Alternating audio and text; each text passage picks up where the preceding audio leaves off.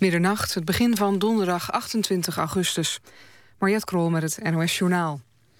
De begroting voor tweeduizend vijftien is rond. Volgens minister Dijsselbloem gaat het om een voorzichtige begroting, waarin rekening is gehouden met de internationale ontwikkelingen. Hij zegt dat de koopkracht zoveel mogelijk wordt ontzien. Het kabinet heeft tien dagen over de plannen onderhandeld met D zesenzestig, de ChristenUnie en S G P. Die partijen zijn ook tevreden over het behaalde resultaat en noemen de begroting evenwichtig. Een van de zaken die de partijen hebben afgesproken is dat het lage btw-tarief op verbouwingen en renovaties nog zes maanden langer geldt, meldt Nieuwsuur. Onderhandelaars spraken in februari tweeduizend dertien af het btw-tarief op verbouwingen te verlagen, van eenentwintig naar zes procent, om de noodlijdende bouw te ondersteunen. De afspraak gold in eerste instantie voor een jaar en is al een keer verlengd. Nu gebeurt dat dus nog een keer. Volgens de Oekraïense Veiligheidsdienst heeft een Russische militair bekend dat zijn eenheid wapens heeft geleverd aan de separatisten. De militair van negentien werd vandaag gevangen genomen in het oosten van het land. Hij zou hebben toegegeven dat zijn eenheid raketten en gepantserde voertuigen het land insmokkelde. Oekraïne beschuldigt Rusland er al langer van dat het de rebellen in het oosten van het land steunt. Een ruzie tussen bewoners van een Franse woongroep is voor twee van hen fataal afgelopen. Een van de bewoners is onthoofd.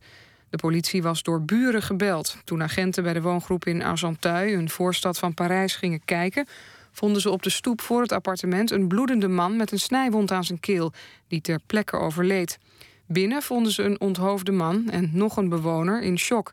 Hij is opgepakt. Dan nog het weer. Vannacht blijft het droog en het klaart op. Het wordt een graad of acht. De komende dag begint zonnig. In, het mi- in de middag wordt het een graad of tweeëntwintig.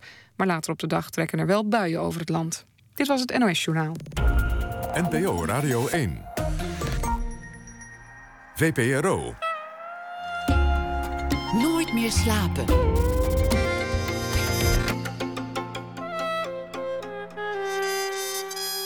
Met Pieter van der Wielen.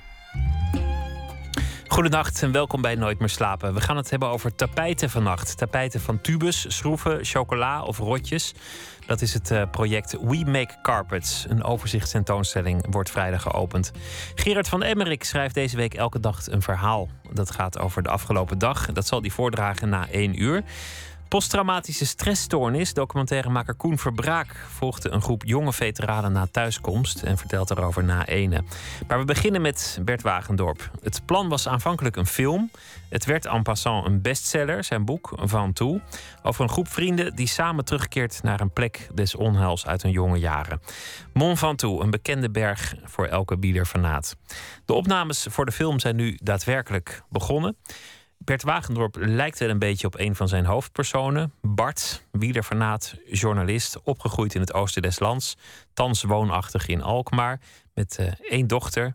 Wagendorp werd geboren in negentien zesenvijftig. Schreef al eerder de roman Proloog en nog een andere paar boeken. En hij schrijft drie keer in de week een column op een prominente plaats in de Volkskrant. Welkom uh, Bert Wagendorp. Goedenacht.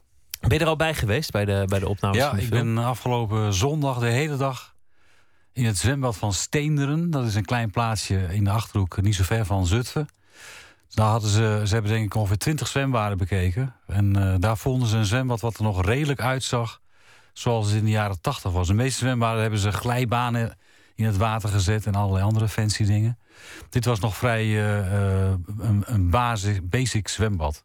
Om dat gevoel van nostalgie van uh, nou ja, de jaren zeventig. Ja, je moet, uh, ja je probeert toch, ze proberen toch die tijd uh, terug te roepen. Dus uh, ze hadden, uh, alle, alle figuranten hadden zwempakken aan uit, uit uh, negentien tachtig. En het ziet er toch anders uit.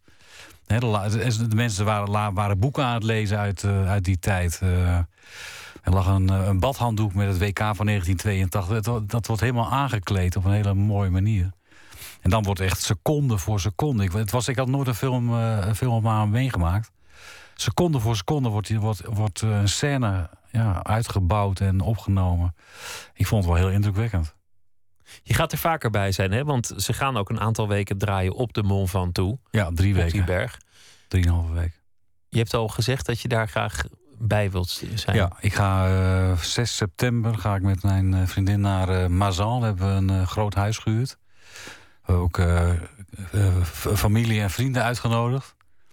Ik bedoel, dit, uh, dit is, uh, ik vind het zo uniek dat uh, iets wat, uh, ja, een boek wat je, wat je hebt geschreven en dingen die je hebt bedacht, dat dat nu echt vorm gaat krijgen. Ik was afgelopen zondag, werd een scène opgenomen waarbij het meisje, Laura, voor het eerst uh, het zwembad binnenkomt en daar liggen die vier jongens. En dat is eigenlijk een, dat is een kantelpunt in het, in het boek, want dat, dat maakt eigenlijk een soort einde aan de jeugd van die jongens. Die, uh... Ze zijn alle vier op slag verliefd op het zijn, meisje. Ja, de, de, de liefde doet zijn entree, de competitie doet zijn entree en daarmee allerlei andere narigheid. En uh, dat, was een, dat, is, en, dat is een scène die ik ook veel voorgelezen heb de af, in het afgelopen jaar. Ik, heb, ik ben heel veel landen geweest met, uh, met Van Toe. En dan zie je het voor je ogen opeens gebeuren. Dat ik was bijna ontroerd. Of ik was echt ontroerd. Dat, ik, dat, dat het daar gebeurde. Dat daar vorm werd gegeven wat tot dan alleen maar een, een, een beeld in, je, in mijn hoofd was. Bijna bijbels, hè? Dat de vrouw schuldig is aan het verlaten paradijs. Uh, ja, ja, zeker. Nou ja, ik denk dat, dat het eerder andersom is. Ik denk dat het bijbelverhaal is, uh, is, is, is verteld uh, naar een uh, werkelijkheid die vaak uh, door mannen is ervaren. De zwembadscène heeft de Bijbel gehaald en niet andersom. Ja, dat, de, nou ja, het, het, uh, kijk, het gebeurt in, in elk leven dat, daar, uh, dat, er een, uh, dat, er, dat loyaliteit uh, heel sterk is tussen, uh, tussen een bepaalde groep mensen. En dat die, dat die doorbroken wordt. Nou, er was er in, het, in het geval van de Bijbel was er geen, uh, geen mannelijke loyaliteit, want er was maar één man. Maar het, uh, het, uh, de, de, de appel, de kennis, hè, die, die stond voor kennis, dat. Uh, van bepaalde dingen. Uh, die, uh, uh, ja, dat maakt er wel een eind aan, aan de onschuld. En dat, uh, dat, dat, dat zie je in, uh, in Van Toe ook terug. Ja, dat, dat meisje komt en dat maakt een eind aan de, aan de, de onschuld, relatieve onschuld van, die, van vier jongetjes. Eigenlijk gaat het hele boek over het verliezen van onschuld. Um, ja, nee, dat, is, dat is wel een van de thema's. Ja. Dat, je, dat, dat, dat langzamerhand dat, dat leven zich ontvouwt. En dat, er, dat het allemaal gecompliceerder lijkt dan je, blijkt dan je heel lang hebt gedacht. Ze draaiden al in een, in een zwembad in het oosten des lands. Ze gaan naar de Van Toe. Jij gaat gewoon kijken. Dat, dat vind ik al bijzonder, omdat veel schrijvers hebben moeite met verfilmingen. Die zeggen, nou ja, het is goed dat ze het doen, of ik vind het eervol, maar ik hoef het niet te zien. Ja, maar of... wij is het natuurlijk anders, omdat het, uh, het, is, uh, het is begonnen met de film. Dus ik heb eigenlijk vanaf uh, januari tweeduizend tien, is het, toen is het hele project begonnen. Heb ik steeds uh, samen met Nicole van Kilsdonk, de regisseuse, en met Hans de Wolf, de producent, Uh, hebben wij die film voor ogen gehad. En dat is ook eigenlijk steeds doorgegaan. Tot ik op een gegeven moment, Uh, na, na anderhalf jaar, Uh, ook aan het boek ben gaan werken. En, maar ondertussen ook, ben ik ook steeds doorgegaan met het scenario. Dat werden op een gegeven moment wel twee verschillende trajecten.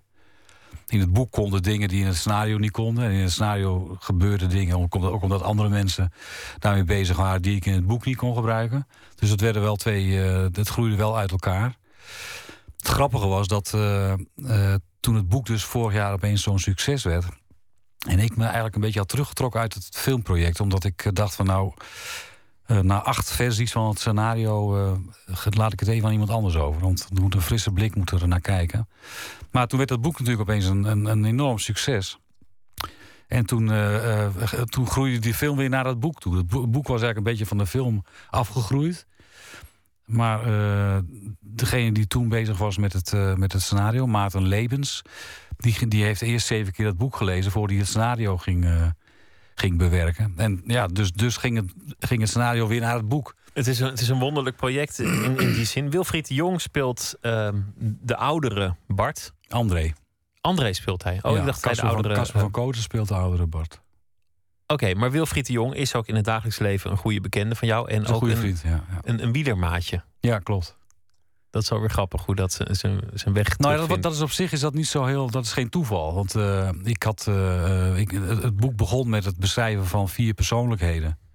De vier jongens. Later kwam er eentje bij, later kwam Laura erbij. Maar het begon met vier mannen, vier, vier jonge jongens. En die ik helemaal op advies van een Amerikaanse uh, scenario-goeroe, Sitfield, Uh, helemaal ben gaan uitpluizen. Ook uh, van waar, waar komen ze vandaan? Hoe kennen ze elkaar? Ik wist niet eens of, het, of ik dat in de film zou gaan gebruiken. Maar dat was zijn advies. Je moet, de schrijver moet zijn personages beter kennen dan het publiek ze straks kent. Want anders kan hij niet geloofwaardig in, in zijn karakterontwikkeling zijn en in zijn dialogen. Dus je moet weten Uh, nou, en zo kwam ik ook bij, uh, bij, bij die André en Bart. Dat zijn de twee oudste vrienden in het boek. Die kennen elkaar al. Uh, ze, hun, hun moeders kennen elkaar al. Dus ze kennen elkaar al bijna van vorige geboorte. En, uh, uh, en ik had meteen Wilfried in mijn hoofd bij, uh, bij, die, bij André. Ik had, uh, Bart heb ik een beetje vanuit mezelf uh, opgebouwd. En, en André, de tweede, dacht ik van ja, dat is, dat is Wilfried. En die, uh, ik moet er altijd van Wilfried wel bij zeggen dat hij niks met kook heeft. Want uh, André is, zoals je, is, is, is een kookhandelaar. Die, die gaat later wat uh, kook verkopen, ook voor ja, de kost. Ja, die, gaat, die wordt uh, echt een dealer. Dat, uh, daar heeft uh, Wilfried, dat is volledig aan mijn fantasie ontsproten. Maar andere dingen, de, de, de fiets waar hij op rijdt, het appartement waar hij woont, de, de, dat is allemaal wel authentiek. En de Italiaanse uh, fietsen en, en de oldtimers waar hij zich later voor interesseert. En, ja, uh, ja. en er komt ook veel jazz in het boek voor. Dat is ook ja. natuurlijk iets waar, waar Wilfried ja, uh, ja. zijn hart aan op zou halen. Ja. De stad Zutphen, komt, komt die nou in de film naar voren of niet? Want daar was nog wat gedoe. Ik, ik, heb, ik heb me daar heel sterk voor gemaakt. Ik vind het een hele uh, leuke stad. Ik, ik kom er graag. Ik ben er ook veel geweest natuurlijk voor het boek om, uh, om research te doen. En... Uh, Dus ik, ik, uh, ik, ik had goede hoop dat, uh, dat Zutphen uh, de, de plek zou worden waar het meeste worden opgenomen. Maar de, daar liepen twee dingen doorheen. Het eerste is dat België een heel gunstig fiscaal klimaat heeft voor het maken van films. Dat is heel praktisch. Ja, nou ja, het is zo. Ik, de, je moet me de details niet vragen, maar het is, het is uh, gunstig om in zee te gaan met, met, met Belgische co-producenten en... Uh, dat, dat levert ook geld op. En de, en met, maar de, daar staat tegenover dat je een percentage van de film dan moet opnemen in België. En bijvoorbeeld de hele crew van de film is Belgisch. En dat, uh, dat systeem wat ze daar hebben, dat fiscale, die, dat, dat fiscale schild... Of, dat uh, werkt zo goed dat, uh, dat, dat er in België is een tekort aan cameramannen. Want ook uit Amerika en uit allerlei andere landen gaan ze naar België om films te, te schieten. Nou, dat was één ding. Dus dat zorgde ervoor dat een, een bepaalde opnames in België ge, gemaakt moesten worden. Want, want er was ook natuurlijk al een deel de verplichting om in, bij, bij de Van Toe uh, te gaan filmen. Want die, die, die bouw je niet na ergens. De, de tweede was dat uh, uh, uiteindelijk zou de, de aankomst van de, de hoerenboot zou in, aan de IJssel zou in Zutphen zijn. En dat was een hele mooie, mooie scène. Dat, is, dat, dat stadje ligt daar ook prachtig, weet je wel. Met een prachtige mooie boulevard langs die slingerende rivier. Die IJssel is sowieso de mooiste rivier van Nederland. Ja, ik ken het. Mijn, mijn oma woonde daar vroeger, dus het is dus voor ik, mij... Ik uh, ben het pas nog langs geweest als je, als je zo van Zutphen naar Bronkhorst fietst. Ietsje naar het zuiden, dan, dat is echt uh, zo schitterend. Dan glinstert hij en dan, hij kronkelt een beetje. Dat is echt prachtig. Maar uh, toen bleek dat, uh, dat je voor het filmen... Uh, hij moet gezwommen worden. De jongens die duiken, dat is aan het eind van hun middelbare schooltijd. En ze, ze springen in het water. En dat is, dat is ook een belangrijke scène. Maar dat mocht niet. Uh, er moest een bepaalde vergunning voor komen. Dus dan kreeg je de rare figuur dat, je, dat we uh, vijf dagen lang... de Van Toe voor onszelf hebben. Die is, wordt afgesloten voor die film. En, uh, en dat we niet in Zutphen konden filmen... omdat er geen vergunning kwam om daar te zwemmen. Dus dat gebeurt nu ergens in een zijtak van de IJssel. Dus ik ben bang dat, uh, dat Zutphen helemaal uit die film valt. Jammer. Ja, vind ik ook jammer. Het boek is een enorm succes geworden. Uh, het laatste dat ik las was honderdtwintigduizend exemplaren. Maar er zijn we inmiddels waarschijnlijk al... al... Ja, het is nu al, gaat nu naar honderddertig. Het is net de zeventiende druk is net uh, opgelegd. Dat kun je niet voorspellen. Als je een boek schrijft... Nee. En, en het is ook nog een... Nou ja, een specifiek onderwerp, want het is een roman voor, voor wielerliefhebbers. Uh, het, is, het is niet een roman voor wielerliefhebbers, maar het onderwerp is wel heel erg fietsen. Ja, er wordt, er wordt veel in gefietst. Het, de fietsen is het decor, zou je kunnen zeggen. Dat is, dat is mooi gezegd, maar uh, niemand kan voorspellen in Nederland... dat je honderddertigduizend nee, exemplaren nee, gaat... Uh... Nee, nee, nou, een van de, een van de redenen dat het, dat het zo goed is gelopen... is wel dat... dat, dat, dat uh, dat ik vanaf het allereerste begin heb gezegd... dit is geen wielerroman. Een wielerroman, daar verkoop je vijfduizend exemplaren van. Want er zijn misschien uh, vijfduizend mensen die dat, uh, die dat willen lezen. Dat is het. En het, het, het, het is ook geen, geen... Het blijkt ook geen mannenboek te zijn. Omdat het, uh, het wordt nu veel meer gelezen door vrouwen dan door mannen. Dat, dat merk ik ook aan de reacties. Als ik in zaaltjes ben, dan, uh, dan is dat uh, voornamelijk vrouwelijk publiek. Mag ik er dan één uh, sticker wel op plakken en zeggen... het is een feel-good boek? Ondanks dat er iemand doodgaat en er grote dramatische ontwikkelingen zijn... is het uiteindelijk... Een... Ja, je blijft uiteindelijk wel achter met een, met een, met een, met een feel... omdat... Uh, het zijn vier mannen, die hebben alle vier hebben ze uh, het, het gevoel... dat er iets niet helemaal goed is in hun leven. Of het is er, er gaat iets fout. Zoals bij Joost, de wetenschapper, die, die, die uh, beticht wordt van wetens, wetenschapsfraude... en die dat ook inderdaad heeft gedaan. Heel actueel thema eigenlijk. Ja, André is, uh, is, uh, is, een, is een, uh, een dealer die daarmee opgehouden. Die is uh, ge- gepakt en uh, is, uh, houdt daar dus ook mee op. Bart is een journalist die ook aan het zoeken is... van moet ik niet eens wat anders gaan doen? En, uh, uh, en dan is er nog de... de, de uh, reis, reis, reis uh, uh, tour operator uh, David. Die, uh, uh, ja, ja, bedoel, internet, hè, dat, dat maakt al die, uh, die, die reisbureaus kapot. Dus die, die moet ook iets anders verzinnen. Dus ze hebben alle vier het gevoel van, er moet nog iets gebeuren. We zijn vijftig, maar het roer moet nog één keer flink om. En die Mont Ventoux, want het is, het is natuurlijk voor iedereen die graag naar de Tour de France kijkt... een heel bekende berg. Ja. Legendarische etappes zijn daar uh, geweest. Maar het wordt ook wel... De, de Midlife Mountain uh, genoemd. Ja, dat, dat, dat is trouwens iets van de laatste jaren. Mannen met een midlife crisis die denken, ik ja, ga de Mont Ventoux doen. Ja, dat, een vriend van mij uh, die uh, kwam daar al in de jaren zeventig... en dan fietste hij ook omhoog. En dan was hij, uh, in juli was hij daar, dan was hij alleen. Daar heb ik foto's van gezien. Dan, zie je, dan, staat, dan staat hij boven de Ventoux, samen met een vriend van hem. En dan staan ze met z'n tweeën daarboven. Dat, kan, dat, dat kun je je niet meer voorstellen. Het is een circus geworden. Hè? Het is echt een circus geworden. Er staan, uh, onderweg staan uh, fotografen, die fotograferen je als je voorbij komt. En die foto's kun je dan later op internet kun je ze kopen. Ja, er, sta, er zijn dagen, dan staan daar vele honderden foto's op. Dus kun je precies tellen van hoeveel mensen zijn er vandaag omhoog gegaan. Ja, achthonderd. En, dat, en, en, en daarboven is het gewoon een, een ongelofelijke drukte.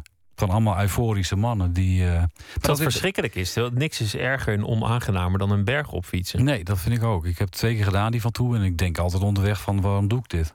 Ja, als je helemaal boven bent, dan denk je... nou ja, oké, okay, ik heb het gedaan. Ja, maar ik heb nee, het een... dan, dan, dan ben je wel trots. He, want ik, heb, dat, ik heb het één keer gedaan, zo'n berg op fietsen. Maar... Nou ja, als, je, als, je, als, je, als dat je lukt, dan weet je van... nou, ik zit toch nog redelijk goed in elkaar. Maar dat is ook precies de reden dat, dat, dat mannen van middelbare leeftijd dat doen. Omdat om te zien of ze nog leven. Ja, dat, dat, he, dat, als, jij, als jij voorbij het, uh, het, het monument voor Tommy Simpson fietst... op anderhalve kilometer van de top... ja, dan is hij daar doodgevallen en jij niet.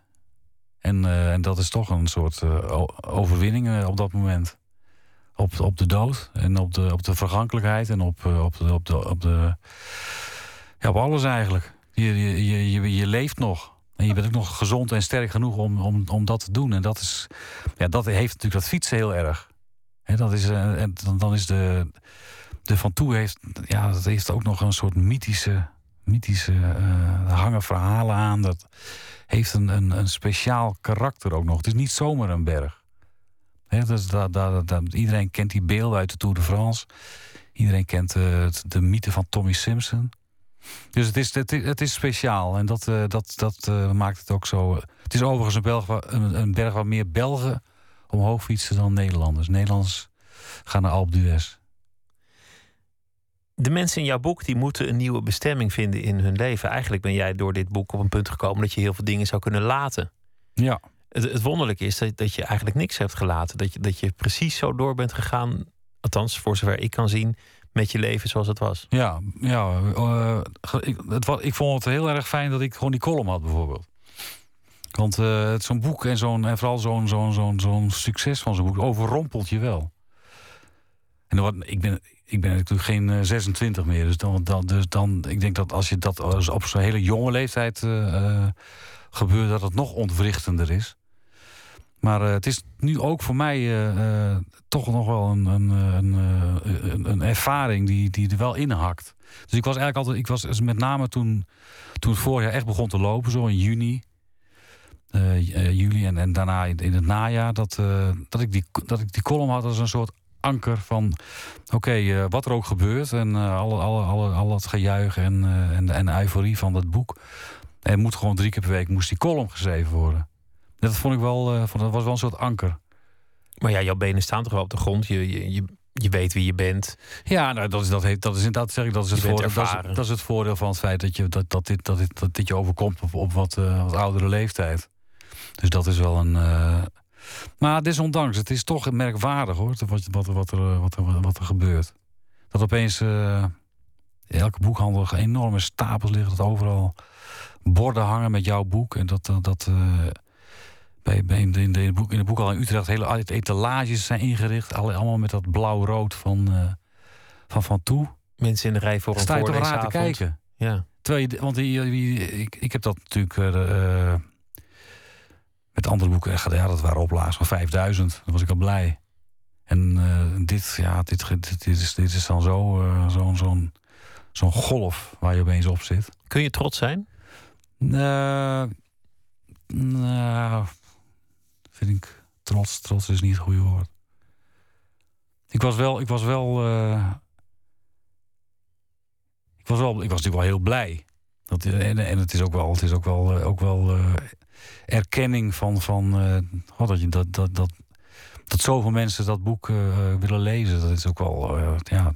Maar honderddertigduizend mensen hebben jouw boek gekocht. En dat doen ze omdat iemand zegt, goh, dat boek moet je kopen. Ja. Ze doen dat op advies. Ja. Mensen hebben het leuk gevonden, hebben ervan genoten. Hebben ze je vast ook wel verteld. Dan kun je toch wel trots zijn. Ja, maar ik, heb niet, ik, ik loop niet, ik loop niet, uh, ik loop niet rond met het gevoel van... goh, kijk, wat, wat, wat ben ik nou... Uh, wat ben ik ontzettend trots. Nee, dat is niet het goede woord. Dat is, ik, ben, ik ben blij en ik ben... Uh, en ik, uh, ik kan het iedereen aanraden om zo'n ervaring mee te maken. Maar het is, het is niet... Nee, trots is, is, is, is, is, niet, uh, is niet, niet het goede woord. We gaan luisteren naar uh, muziek van uh, Mirel Wagner... Ethiopisch en Fins door elkander. En het nummer heet The Devil's Tongue.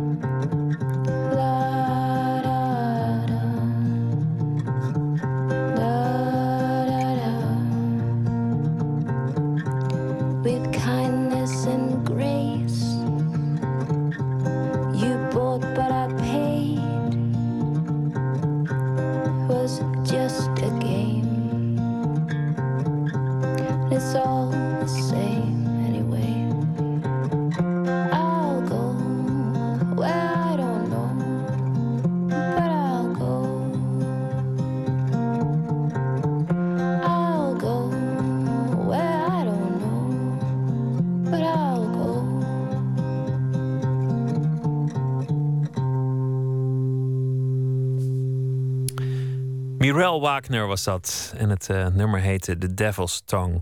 U luistert naar Nooit meer slapen in gesprek met Bert Wagendorp. Uh, schrijver van het uh, boek Van Toe, wat nu wordt verfilmd. En uh, columnist voor de Volkskrant is hij ook. We hadden het net over uh, trots. We laten dat uh, thema misschien even rusten. Je bent uh, opgegroeid net als je hoofdpersoon in het oosten des lands. Maar niet in, in Zutphen zozeer. Nog iets uh, verder naar het, uh, naar het oosten. Ja, in Groenlo. Daar was mijn... Uh... Mijn opa was daar uh, hoofd van de lagere protestantse school. Wat in Groenlo betekent dat je eigenlijk in een soort uh, Noord-Ierland woonde. Groenlo was in een heel katholiek dorp. Stadje moet ik zeggen. Katholiek stadje. En uh, daar is een kleine protestantse gemeenschap. En uh, daar uh, ben ik uh, groot, ge- groot geworden. Tot mijn, tot mijn tiende heb ik daar gewoond. Daarna gingen we verhuizen naar Lemmer in Friesland. Was het een erg gelovige uh, omgeving? Ja, ja. Het was een, uh, het was een uh, protestants milieu en ook wel een, een behoudend protestants milieu. Het was niet, het was niet echt... Uh, je hebt de, de, binnen die Nederlandse Vormde Kerk heb je ook hele liberale stromingen. Daar horen mijn uh, ouders niet bij. Ik heb, ik heb uh, tot, uh, tot mijn twaalfde toch wel echt uh, de, de, in, de, in de letterlijke waarheid van de Bijbel uh, geloofd. Toen ging ik naar de middelbare school. Toen kwam er een godsdienstleraar en die ging dat allemaal uitleggen. En toen... Uh, Toen geloofde je het niet meer, toen, toen hij was het zei. Dat is dan het begin van het einde, ja.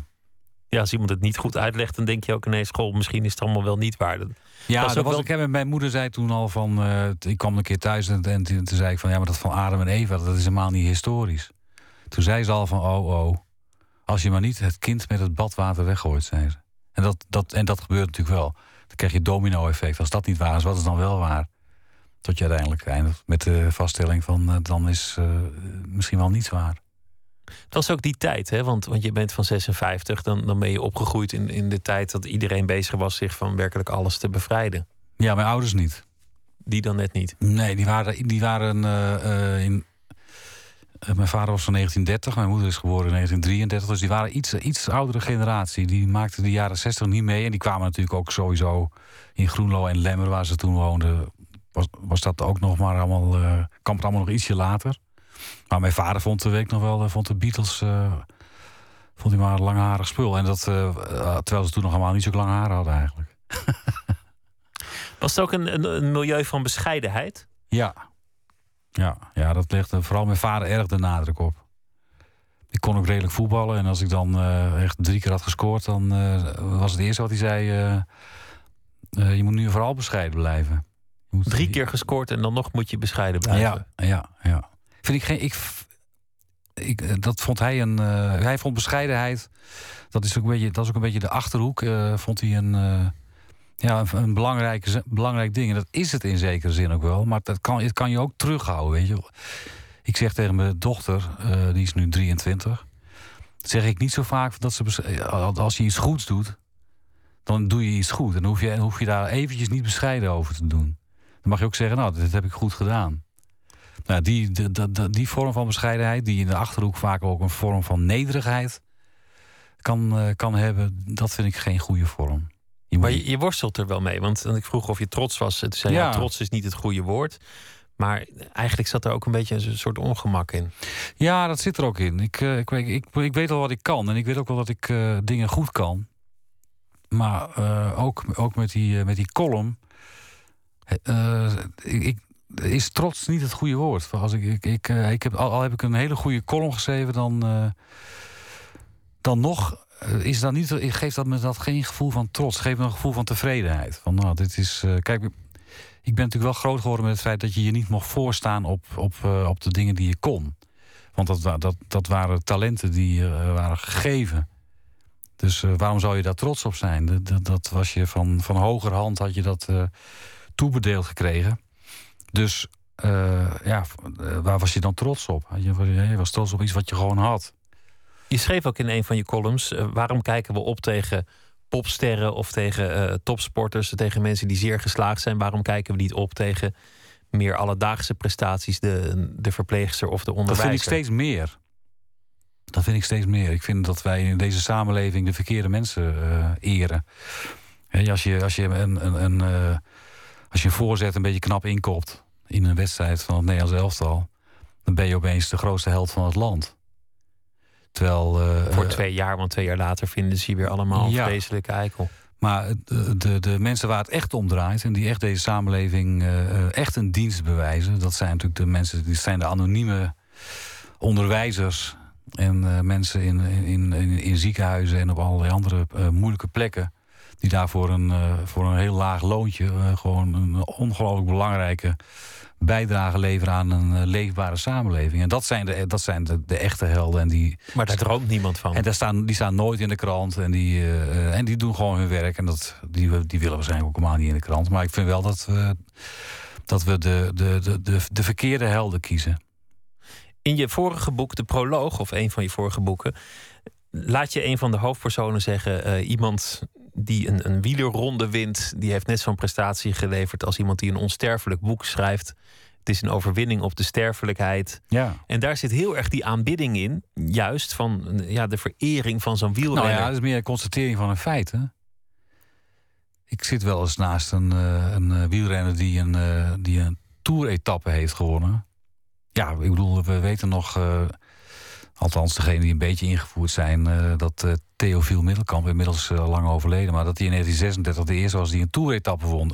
Die man is daarmee, het heeft toch een zekere onsterfelijkheid verworven, al, althans in bepaalde kringen. En, en, en, dus ik heb dat, als ik dan naast, naast uh, Leon van Bond zit, hè, die twee toeretappes, denk wat is, hoe zou dat zijn, weet je? Wat is dat voor, dat is toch bijzonder? Uh, dat heb ik zelf ook nog.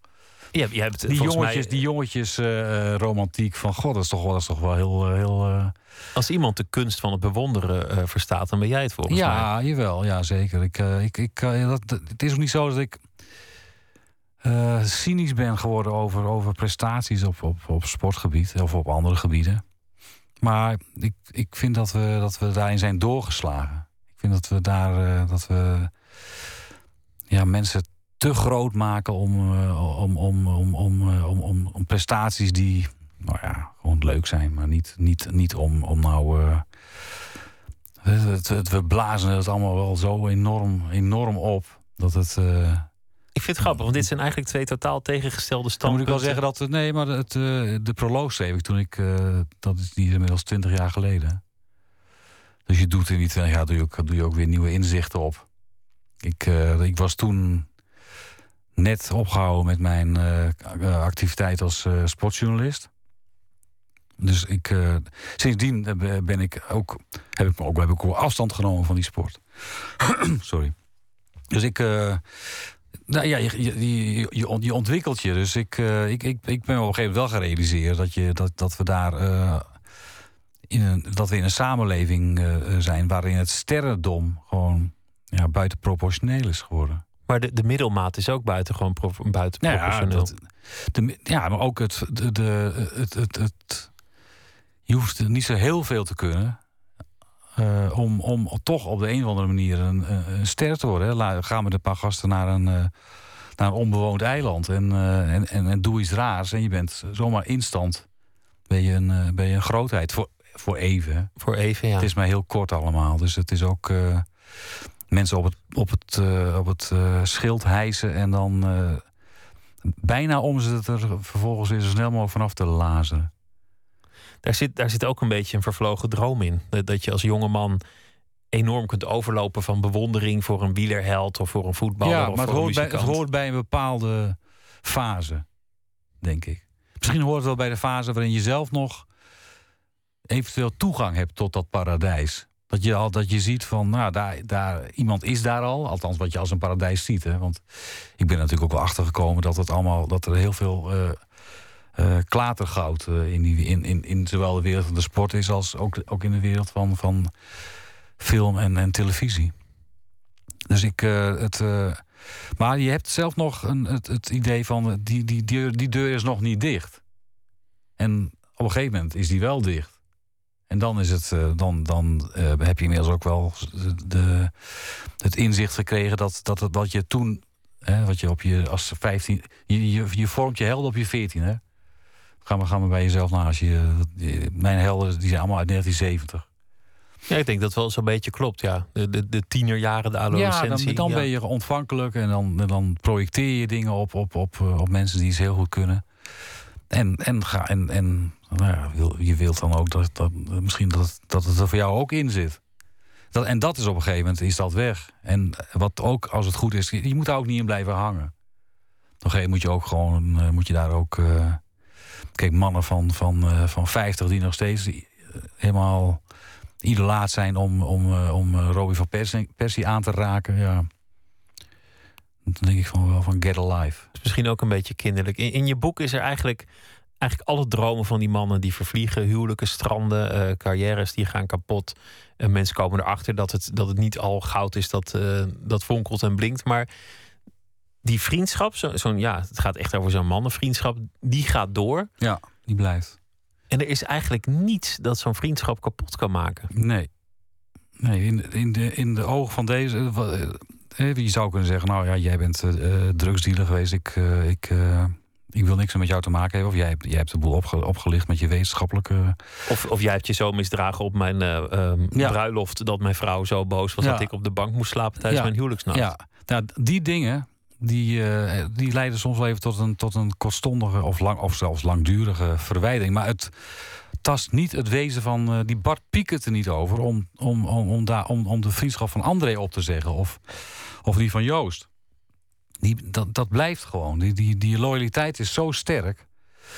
dat hij eigenlijk... Uh, hij is ook sterker dan, dan, dan allerlei morele overwegingen. Kijk, er zijn natuurlijk grenzen. Hè? De, Dat, dat is in elke, elke vriendschap zo. Je kun, elke vriendschap kan kapot. Je kun, je, je kunt, uh, het is niet zo dat, dat het onder alle omstandigheden blijft bestaan. Maar uh, er, een vriendschap kan wel veel hebben. Dat, dat, uh, uh, dat is in mijn persoonlijk geval ook zo. En uh, volgens mij kan een mannenvriendschap meer hebben dan een vrouwenvriendschap. Al was het maar omdat mannen er gewoon niet over praten. Die praten er, er, er minder over. En die hebben ook de neiging om er wat, ja, om er wat makkelijker overheen te stappen. Misschien. Dat, uh, dat zou kunnen hoor. Dat weet ik niet precies. Of, hoe hoe, ik, uh, ik hoe sterk de loyaliteit is van uh, vrouwen onderling. Ja, dat weet ik eigenlijk ook niet. Dat, uh, dat, maar mogelijk is dat zo. Ik, uh, ik heb altijd de indruk dat, dat vrouwen in vriendschappen meer willen oplossen dan mannen. In elk geval verbaal. Ja. Ja, dat, dat, vrouwen zijn verbaal ook sterker dan mannen. Dus die kunnen dat ook beter. En uh, uh, mannen moeten, omdat ze nou een keer... ik geloof elf procent minder uh, hersencellen hebben... die zijn uh, toegewijd aan het uh, verbale deel. Die moeten meer doen met een schouderklop en een ram en een knipoog... en non-verbaal communiceren, waar ze wel weer heel goed in zijn. Dus dat is, uh, d- dat is een, uh, een verschil... En dan bier drinken en, en over sport of, of andere dingen ja. praten, over auto's. Ja, maar ondertussen ook wel steeds de bevestiging zoeken van een vriendschap. En dat, is, dat, dat doen ze ook. Weet je? Dat, dat, dat, dat kunnen ze ook heel goed. Het is, het is niet zo dat, uh, denk ik, dat, uh, dat mannenvriendschappen uh, oppervlakkiger zijn... of, of minder, ja, minder diep zijn dan, dan, dan die van vrouwen. Alleen ze uiten het op een andere manier en ze bevestigen het op een andere manier... En ze, ze, uh, ze gaan, nou ja, het lijkt misschien oppervlakkiger, maar mannenvriendschappen kunnen veertig, vijftig jaar lang kunnen ze blijven bestaan. Ik ken, ik ken uh, een van mijn beste vrienden, ken ik sinds de tweede klas van de middelbare school. Dat was in negentien, die ken ik sinds negentien negenenzestig. Dus een vier ben ik al als vijfenveertigjarige uh, vriendschap. Dus dat is lang. Wat in het boek opvalt, en dat vond ik ook wel herkenbaar in bepaalde opzichten, is dat het niet heel empathisch is. Ik bedoel, het is niet dat als, als iemand enorm in een schandaal zit... dat ze dat uitgebreid met hem gaan bespreken... of dat ze op enig moment hem echt troosten. Het is meer iets waar je, waar je een paar grappen over maakt... en dan geef je misschien wat goed bedoeld advies... of het nummer van een advocaat. En daarna is het gewoon door met ja. de vriendschap. Nou ja, dat, maar dat zijn allemaal wel kleine dingen... die die, uh, die, uh, die, die solidariteit bevestigen. Het is uh, als... Uh... Als Joost dat telefoontje krijgt van, uh, uh, van nou, je bent erbij... en het inderdaad ook zegt, van, nou, dan, dan staan ze wel voor zijn deur... en dan zeggen ze van, nou Joost, goed, uh, wij wisten het allemaal nog niet... Uh, wat jij hebt ontdekt, dus uh, voor ons was het allemaal nieuw. En dat, is, en dat is wel een grap. Maar het is ook wel om te laten zien van, jongen, ja, wij, uh, ons verlies je er niet mee. En dat, dat, uh, uh, dat doen mannen, denk ik, f- veel. Ja. Nou ja, misschien dat deze mannen wat... Uh, Niet zo, niet, uh, helemaal niet erg, echt hechten aan, aan, aan diepe gesprekken. En, uh, maar dat, dat, dat, is, dat is in mijn vriendenkring is dat zo. Daar uh, zijn natuurlijk ook vervelende dingen gebeurd in het verleden. Maar ik kan me daar niet echt hele, hele therapeutische sessies uh, van herinneren. Nee, zo gaat dat vaak nee, gewoon nee, niet. Nee, dat, dat, die zijn, die, die, die, dat gaat op een andere manier. Dat is een... Uh, kom, van, van, uh, dat is, kom op, we gaan een biertje drinken. En dan...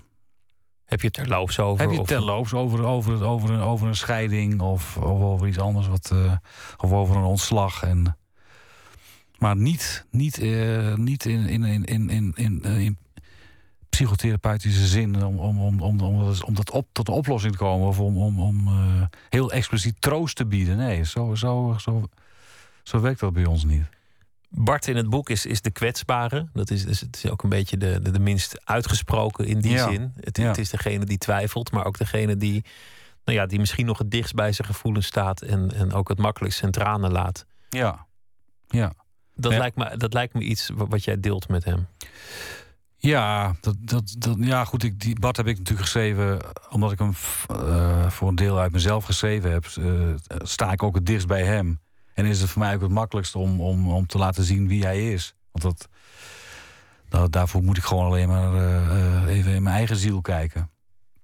En die andere jongens, is dat, dat zijn andere karakters. En die staan logischerwijs toch ook iets verder van je af. Maar die, nee, die, de, dat, dat klopt wel. Die kan, uh, maar ik, ik ben ook niet iemand die, uh, die snel uh, met zijn met zijn, die snel met zijn tranen klaar staat. Hoe is dat geweest als je eigenlijk een, een, uh, nou ja, een, een bescheiden iemand bent? Ook, ook vanuit je jeugd meegekregen. Een, een soort hang naar bescheidenheid. Niet juichen als je drie doelpunten hebt gemaakt. Ja. En eigenlijk ook, ook wel iemand die nou, een beetje een twijfelaar is. In heel mm-hmm. veel opzichten niet snel een radicale mening klaar. En, en een kwetsbaar figuur om dan ineens voor grote zalen te staan. En toch, een, toch echt een publiek figuur te worden. Ja, ja dan moet ik zeggen, dat, dat is iets wat dit boek heeft gedaan.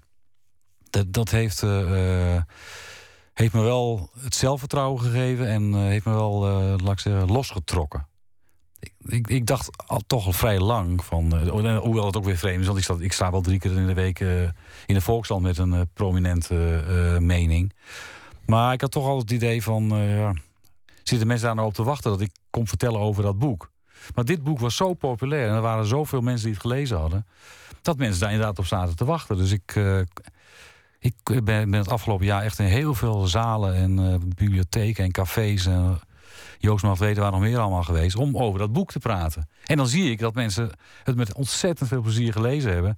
En dat, het gewoon, dat ze het leuk vinden om de schrijver te zien. En, en dat heeft mezelf. Ik, ik ging mezelf ook anders zien daardoor. Dat ik dacht van ja, nou ja. Zij vinden het leuk, dus dan zal het wel leuk zijn. Dus ik, ik, ik heb daar, dankzij dit boek heb ik, uh, heb ik daar.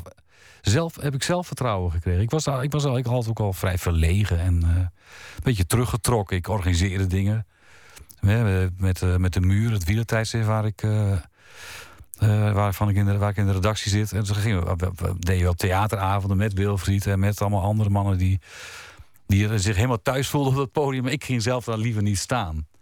En nu vind ik dat ook leuk. Het is toch leuk als je voorbij je vijftigste gewoon ineens een oude eigenschap kunt afschudden? Ja.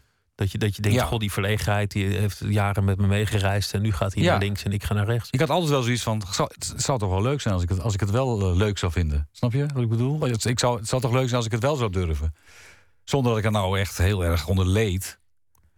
Maar, uh, en nu, nu zie ik ook hoe, dat, het, dat, het, dat het leuk is om, uh, om, uh, om daar gewoon, uh, om, om voor zo'n zaaltje voor te lezen en... Uh, Ja, dat, is, dat, is, dat, dat, dat heeft dit boek me wel gegeven. Ja. Dat is wel, uh, misschien wel het belangrijkste wat, wat ik ervan uh, heb opgestoken. Van, ja, wat ik ervan heb opgestoken. Ja. We gaan weer luisteren naar uh, muziek, dit keer uit Nederland. Soulmuziek. Uh, de Tips heet het uh, gezelschap rondzangeres Elsa Beckman. Ze hebben een uh, album Cleaned Out. En het uh, nummer is ook meteen het titelnummer Cleaned Out.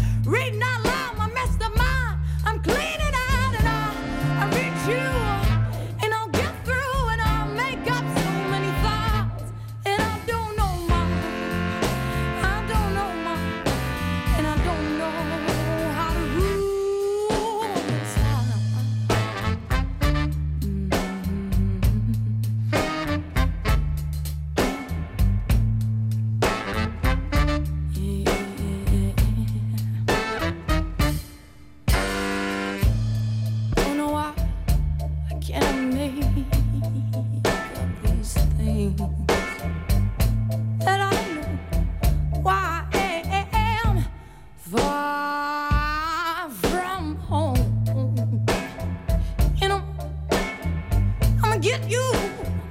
You know, I'm a real lad. I'm a real lad, babe.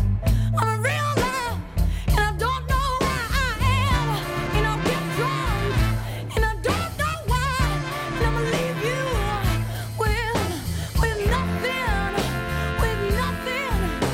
With nothing. Yeah, on my mind. Yeah. And I'm gonna get drunk.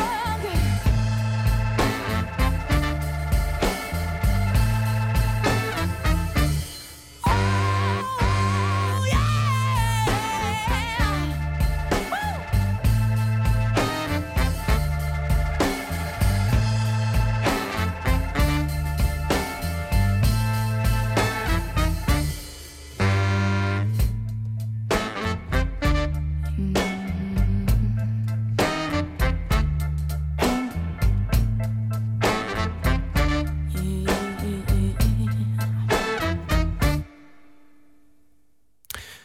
De Tips met uh, Cleaned Out. Luister naar Nooit meer slapen. In gesprek met uh, Bert Wagendorp. We hadden het al over uh, het milieu waarin je opgroeide. De, de grote druk om bescheiden te blijven. Ook al had je drie doelpunten gescoord. Uh, hoe dat later doorwerkt in je leven. Dat je dat toch de verlegenheid van je af hebt geschud uh, voorbij je vijftigste. Dat je gewoon doet wat je leuk vindt. Ja. En dat je dat ook bent blijven doen. Ook al, ook al zou je het iets rustiger aan kunnen doen na de verkoop van het boek, maar dat, dat je ja, maar ja, ervoor gekozen ik, hebt. Ik heb, natuurlijk, ik heb natuurlijk een prachtig leven. Ik, uh, ik vind ik, die, dat columnschrijven heel erg leuk en ik doe allerlei dingen daarnaast die ik ook leuk vind. Dus uh, ja, Kijk, ik, ik ben wel wat tappen wel en zit ik wel in een bevoorrechte positie dat ik me dat dat ik dat ook kan doen, weet je wel? Ik, uh, ik kan nee zeggen tegen dingen die ik niet leuk vind. Uh, dat, dat kan niet iedereen. Die bescheidenheid, dat, dat maakt je ook volgens mij een goede columnist, omdat het altijd ja een soort twijfel in zit, of in ieder geval, het is, het is steeds doorredeneren en een, en een kwestie van een andere kant bekijken. Het is eigenlijk nooit meteen een mening innemen. Een, nee, een uitgesproken ben... persoonlijkheid zou te snel zijn mening innemen. Ik ben niet iemand die, uh, die uh, heel erg van allerlei dingen weet, wat, wat ik da- die daar een, een hele duidelijke, harde mening over heeft. Ik ben, het, is, het zijn vaak zoekend geschreven columns. Ik ben echt zo'n, zo'n, zo'n, zo'n uh, schrijfdenker. Dus als ik, ik, ik, uh, ik kies een onderwerp wat, uh, wat, uh, wat, wat die dag uh, in het nieuws is. En dan weet ik, ik weet, ik, vandaag, voor morgen heb ik een column over, uh, uh, over, over, over Willem-Alexander, die meer God zou moeten uh, gebruiken in zijn toespraken. Volgens de prezes van de Nederlandse Hervormde Kerk. En ik wist eigenlijk niet wat ik daarvan vond. Ik wist, ik, ik, ik, ik wist niet of ik dacht, van, ja, is dat, ben ik het, misschien ben ik het wel met haar eens. Misschien moet hij dat wel doen. Dus dan zit ik altijd... Zit ik al denkend, kom ik tot een, tot een ja, soort conclusie. Maar het is eigenlijk meer een, een zoektocht naar van, ja, wat, wat moeten we daar nou van vinden? En dat hoor ik ook van veel mensen die, die zeggen van, uh, ja, dan hebben we jouw column gelezen en dan, dan weten wij het ook. Maar dat is omdat ik zelf ook een beetje het traject bes, beschrijf. Krijg je, krijg je het dan wel af? Want, want dit is natuurlijk een kwestie waar je... Ja, je hebt misschien je eerste intuïtie. Dat je denkt, nou ja, waarom moet Willem-Alexander ineens uh, God in zijn, in zijn toespraak ja. be, uh, betrekken? Ja. En dan, dan vervolgens ga je dat kantelen. Maar als je over elke kwestie te lang twijfelt, dan kom je nooit meer met een column. Nee, dan, kom je, dan, dan, dan kun je natuurlijk uh, één, één column per jaar schrijven. En een hele lange dan. Maar goed, uh, nee, dat, ik, op een gegeven moment moet, moet, moet ik ook uh, tot een... De laatste zin, dat is de moeilijkste. Eerst is makkelijk. Maar de laatste, die is moeilijk om, om, om die column richting te geven. Dat is, dat, bij deze column lukte dat niet echt goed. Dus ja, dat kan een keer gebeuren. Maar het, uh, nou, het, is, het is een... Het is een uh, ik vind, daar, daar vind ik het ook leuk werk. Omdat ik, het dwingt je steeds om, om uh, na te denken. Om te kijken of je, of je, of je associaties hebt. Met, of, hey, ik, van, vandaag... Uh, ik, kan, ik ben nog opgevoed met God, Nederland en Oranje. Dan moest je overtrekken. Dat, dat, dat, dat, dat stond in ons, uh, in ons geschiedenisboek, geloof ik. Ja, echt een, een, een, een... vind ik het ook wel weer leuk om dat te verbinden met die wereld. En nu, nu verbreekt onze koning... verbreekt die heilige, zelf die heilige drie-eenheid. Ja, precies. Leven jouw ouders nog? Mijn, mijn moeder leeft nog. He, hebben jouw ouders, als je uit zo'n milieu komt van... Um, niet trots zijn, ook al heb je drie keer gescoord... hebben ze je eigenlijk ooit applaus gegeven? Nou, ik heb uh, een verhalenbundel geschreven, de Dubbele Schaar. En daarin gaat het, is dat één verhaal dat gaat over Stanley Matthews en zijn vader. En dat dit loopt een beetje parallel met, uh, met, met, met mijn vader. De vader van Stanley Matthews, toen hij al Europees voetballer van het jaar was, had nog nooit iets tegen hem gezegd. En hij wist niet eens dat zijn vader... Hij dacht dat zijn vader ook nooit een wedstrijd van hem zag. Tot zijn vader overleed en een vriend zei: je vader heeft nooit een wedstrijd van jou gemist. Hij heeft er alleen nooit wat over gezegd. Het was toch een van de beroemdste voetballers van Europa op dat moment. Mijn vader heeft daar ook nooit iets over gezegd. Ook over mijn columns niet. Mijn moeder belde uh, gisteren op en ze zei: hé, hey, je bent er weer. Dat, dat leest wel de Volkskrant. En dat, dat vond ik wel leuk, omdat ze, nou ja, ze had... Een beetje het Stanley, Stanley Matthews effect, dat ze het wel degelijk leest. Ja, dat ze het wel leest, ja. Maar van je ja. vader weet je dat dan eigenlijk niet? Die las het zeker ook. Want uh, ik kreeg toen mijn vader overleden was... Uh, bijna hetzelfde verhaal. Er uh, kwam er iemand naar me toe. En zei van, die man was zo trots op je. Maar het, het paste niet in zijn manier van denken om dat te zeggen. Aan de ene kant is dat, is het, is dat mooi. Hè? Een zekere mate van niet zo mooi. Benen op de grond. Maar aan de andere kant is het ook niet heel... Het is jammer. Warm. Het is niet heel warm, nee. Het is jammer. Ik we gingen naartoe. Dank dat ja. je het zegt, ja. Het is nee, helemaal niet dat, leuk. Nee, het is helemaal niet leuk. Want het, uh, het, uh, het is ook niet leuk voor hem, weet je. Want het, het, het, het is een ja, vorm van, van, uh, van miscommunicatie waar hij natuurlijk ook geen plezier aan beleeft. Want ik vind het ook, als mijn dochter iets... Die schrijft ook. En als hij iets moois geschreven heeft, vind ik het ook zelf leuk om tegen haar te zeggen: wat ontzettend goed. Wat kun je dat goed? Snap je? Dat is toch ook, dat is toch ook fijn om, om, om, om iemand te prijzen. Of uh, om iemand uh, een keer een schouderklopje te geven. God. Het is ook, het is ook wat, wat uitbundiger om het, om het gewoon wel te doen. Ja. Ja. En, en echt, het is echt niet zo dat mensen onmiddellijk naast hun schoenen gaan lopen. Als ze, als ze teken te horen krijgen dat ze iets goed... Nee, ze, ze krijgen er zelfvertrouwen van. En dat is, uh, dat is belangrijk. Heb je dat bij je eigen dochter altijd gedaan? Of, of ja, overheerst ze dan toch wel die gedachte van, oh, oh, oppassen? Nee, nee, nee. Ik heb denk, misschien, ja, je gaat, je gaat uh, bijna overcompenseren. Omdat ik dat zelf uh, niet zo goed kende, dacht ik van, ja, dat zal mij niet overkomen. Als zij, uh, als zij een heel mooi vouwwerkje heeft gemaakt, dan, uh, dan ga ik dat ook zeggen. Dat, dat, de, dat deden we allebei ook. Uh. Dus ja, nee, dat, dat, is een, uh, dat is iets wat, uh, wat we misschien wel een beetje zelf overdreven hebben. Want ze heeft nu inderdaad een heel erg, heel erg groot zelfvertrouwen. Nou, het is ook iets, ook iets van de generatie. Ik denk dat de, de, de kinderen van jouw generatie... Die ouders die wilden vooral trots zijn op hun kinderen. Die, die, die, dat was eigenlijk hun grootste wens, iets om trots te zijn op, op hun kind. Ja, terwijl dat de... ze iets hadden bereikt. Nou ja, de, kijk, maar ik kom uit een, uit een echt arbeidersmilieu. En uh, dat valt althans van mijn vaders kant, mijn moeders kant dan uh, iets, iets minder, maar... Ik ben de eerste Wagendorp die naar de universiteit ging. En daar waren ze natuurlijk echt trots. Maar dat was ook heel nadrukkelijk, zat dat in hun om dat voor elkaar te krijgen. Dus het, uh, al mijn broers en zussen heb ik allemaal gestudeerd. En dat, daar waren ze natuurlijk heel erg trots op. Alleen... Je mag het niet zeggen. Waar, waarom waarom ja. was het een soort angst misschien? Dat het... Ja, dat je dat... Ja, dat, dat, dat is dat, toch dat hele... Ja, die Calvinistische soberheid die, uh, die erin zit. En die... Uh, Die voorkwam dat je, dat je inderdaad uitbundig uh, uh, blij kunt zijn als iemand iets heel goeds gedaan heeft. Ik vind het wel mooi dat, het, dat, dat in het boek van toe dat eigenlijk ook doorklinkt dat je aan de ene kant wel een soort verlangen hebt naar dat, nou ja, meer zuidelijke uh, joie de vivre, maar aan de andere kant ook wel weer een soort waardering voor het benen op de grond ja, principe. Dat wel. Hoewel ik, ik kan het nu wel goed hoor. Ik kan, ik kan ook heel, heel, ik kan heel erg van het leven genieten. Dat... Uh... Ik leer nog steeds, moet ik zeggen. Ook van mijn, van, van mijn vriendin. Die, die, die heeft dat ook meer in zich. Die heeft dat ook mm-hmm. meer meegekregen. He, dat idee van... Uh, je moet, je moet, het leven is, is, is, moet plezierig geleefd worden. Weet je? Zover, voor zover het kan. Zonder gelijk altijd maar oppervlakkig uh, te lopen lachen... en, uh, en, en uh, lang leven de lol. Maar het, het, het is wel interessant. Het is mooi. Ja, het is een voortdurende... Het is een mooie reis op zich. Je komt ook wel langs, dus wel langs een heel lelijk station, maar... Desondanks is het, het geheel is... is, is uh, ja, dat dat heb, ik wel, uh, heb ik wel moeten leren. En maar dat heb ik ondertussen... Ben, ik, ben er wel, ik verander ook steeds. Uh, ik, ik krijg dat steeds beter onder de knie. De... Een, een moeilijk moment is dan als je, als je een nieuw project aangaat. Want dan, dan is iets nog een vaag idee. Is het wel een goed idee? En dan is het al gebeurd of niet? Ja. Nou, in zo'n mannenvriendschap is het vaak niet zo'n goed idee... om je nieuwe idee voor te leggen. Omdat dat bij mannen... dan Ja, dan ongeïnteresseerd. En dan denk je, ja, het zal wel niks zijn. Want ze, want ze gaan weer bier halen en weer over voetbal praten. Dus, dus het idee was niet goed. dat punt sta je nu, want, want van toe werd je eigenlijk aangereikt ja, als idee. Het idee kwam van, uh, van Nicole van Kilsdonk en Hans uh, de Wolf.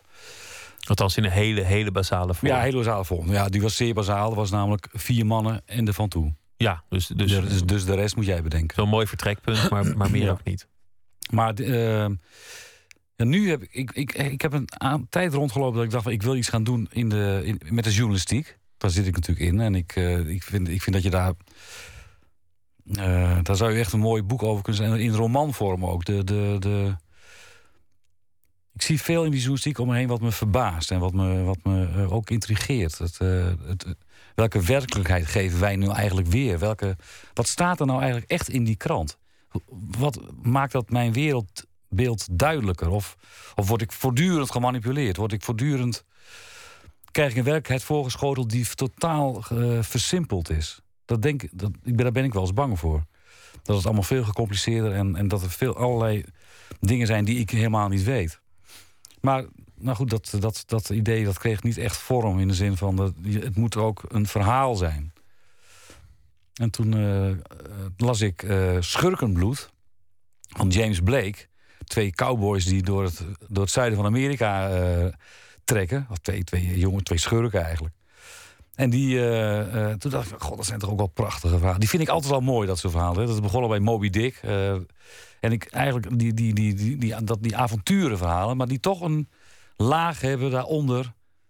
Dit zijn twee broers, die zijn dol op elkaar. Die houden van elkaar. Nou, dat, uh, daarvan dacht ik van, waarom ga ik zelf niet zoiets doen? Waarom ga ik zelf nog niet op zoek naar iets waarin ik dat kwijt kan? En dan wist ik al heel lang... Een verhaal van een, een, een, een schip, de Phoenix, dat verging op Lake Michigan. Mijn broer woont in Michigan, dus ik had, die, die had me daar eens over verteld. En uh, dat, dat was een schip uh, waar veel allemaal Achterhoekers op zaten. Mensen uit uh, Aalten en Vasterveld, maar vooral uit Winterswijk. Uh, uh, vrijgemaakte. Dus gereformeerden die weggingen uit Nederland. Omdat ze hier toch een beetje vervolgd werden. En, en niet mochten doen wat ze deden. Dus ze gingen dominees gingen naar Amerika toe en dan kwamen die mensen erachteraan. En die waren met de boot uh, waren ze naar New York, naar New York gevaren. Daar vandaan naar Albany. Daar vandaan met de trekschuit naar uh, Buffalo. En in Buffalo namen ze het schip. En dan voeren ze om Michigan heen. Ik weet niet of je dat kent, de grote meren. Zo. Ja, ja. En dan gingen ze naar uh, Wisconsin, naar uh, Milwaukee. Welk jaar hebben we het dan over? achttien zevenenveertig. En tien mijl voor ze er waren... vatte het schip vlam en, uh, en, en verging. En, uh, nou, vijfentwintig mensen hebben het overleefd. En uh, honderdachtenzeventig, voor zover ze weten, waarschijnlijk meer... zijn, uh, zijn daar omgekomen. En ik dacht van, als ik nou tegen die achtergrond... een fictief verhaal bedenk over een, een, een jongetje... wat daar, wat daar, wat daar uh, op dat schip zit en wat... Nou ja, zo... Uh, en, en ik ben het nu dus aan het researchen... en ik word eigenlijk steeds enthousiaster. Het is, het is ook een thema van onze tijd natuurlijk... met al die... Uh... Heel erg. Ja, al die boten erg. Op Sicilië en al die... Nou ja, al mensen, die dat, ze gingen uit de Achterhoek niet voor niks weg. Het, het was een geloofsargument. Hè. Ze, ze wilden, maar het was vooral economisch. Ze waren zo arm als, het, als, als wat. En daar in Amerika, daar, daar kregen ze brieven van, van bekenden. Die zeiden, kom hier. Dit is, het, dit is het beloofde land. En dat was ook zo. Weet je. De welvaart was daar ook veel hoger. En je kon daar iets bereiken. En er was grond. En je kon daar, als je hard werkte, kon je... Dus... Het is hetzelfde verhaal van, van de mensen die nu uit Afrika naar Europa komen... en die ook van, van bekenden en vrienden horen en familie van... kom hier, weet je, hier, hier kun je als je, als je uh, smerig werk wil doen... kun je hier geld verdienen. Tien keer zoveel als bij ons, in Somalië. Of misschien nog wel meer. Mensen wagen ook hun leven en, en ze gaan ook nou, zo langzamerhand bijna dagelijks uh, ten onder. En een verhaal uit de Achterhoek waar... Uh... waar je wieg heeft gestaan. Dus dat, uh... Ja, er zaten op die boot zaten mensen die... Uh, die uh, ja, familie... Kun je dat zeggen over mensen in achttien zevenenveertig? Maar uh, well, ja, een soort van namen, D N A-technisch. Namen, namen die, uh, die ook in mijn eigen stamboom voorkomen. Onder andere uh, Walvoort, Joost Walvoort. Uh, uit, uit Van Toe, dat heb ik genoemd naar mijn oma. Die heette zo. En uh, er zaten ook op dat schip zaten ook Walvoort. Een mooi verhaal. Ik kijk er, uh, ik kijk er naar uit. Het duurt nog wel een aantal jaren, want het is erg veel werk. Dank dat je te gast wilde zijn, Bert Wagendorp. Heel veel succes en plezier met uh, de verfilming van uh, Van Toe. Dank je wel. En zometeen gaat Nooit meer slapen verder met uh, heel veel andere dingen. Via Twitter, at V P R O N M S. Of via de mail nooitmeerslapen, at V P R O punt N L.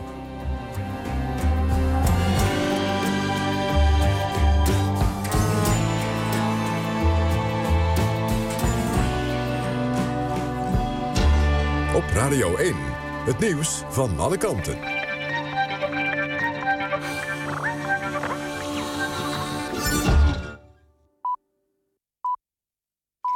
één uur, Mariet Krol met het N O S-journaal.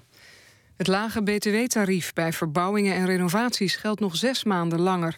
Dat is afgesproken bij de begrotingsbesprekingen, meldt Nieuwsuur. Onderhandelaars spraken in februari tweeduizend dertien af om het B T W-tarief te verlagen van eenentwintig naar zes procent om de noodlijdende bouw te ondersteunen. De afspraak gold toen voor een jaar en is al eens verlengd en dat gebeurt nu dus weer. Het lage tarief geldt nu tot één juli tweeduizend vijftien. De begrotingsbesprekingen voor volgend jaar tussen het kabinet, de coalitiepartijen en D zesenzestig, ChristenUnie en S G P zijn de afgelopen avond afgesloten met een akkoord. Volgens minister Dijsselbloem is het een voorzichtige begroting geworden, waarin rekening is gehouden met de internationale ontwikkelingen en waarin de koopkracht zoveel mogelijk wordt ontzien. Het kabinet maakt de plannen volgende maand op Prinsjesdag openbaar. Een ruzie tussen bewoners van een Franse woongroep is voor twee van hen fataal afgelopen. Een van de bewoners is onthoofd. De politie was door buren gebeld. Toen agenten bij de woongroep in Argenteuil, een voorstad van Parijs, gingen kijken, vonden ze op de stoep voor het appartement een bloedende man met een snijwond aan zijn keel die ter plekke overleed. Binnen vonden ze de onthoofde man en nog een bewoner in shock. Hij is opgepakt. Voor het eerst in vijfentwintig jaar doen de Nederlandse basketbalmannen weer mee aan het E K. Door een overwinning op Montenegro kwalificeerde Oranje zich voor het toernooi in september volgend jaar. Waar het E K dan wordt gehouden is nog niet duidelijk. Oekraïne zou het gastland zijn, maar vanwege de gevechten in het land kan dat niet en wordt gezocht naar een nieuwe locatie. Het weer. Vannacht blijft het droog en het klaart op. Het wordt een graad of acht. De komende dag begint zonnig. In de middag wordt het een graad of tweeëntwintig. Later op de dag trekken er wel buien over het land. Dit was het N O S-journaal. N P O Radio één. V P R O. Nooit meer slapen.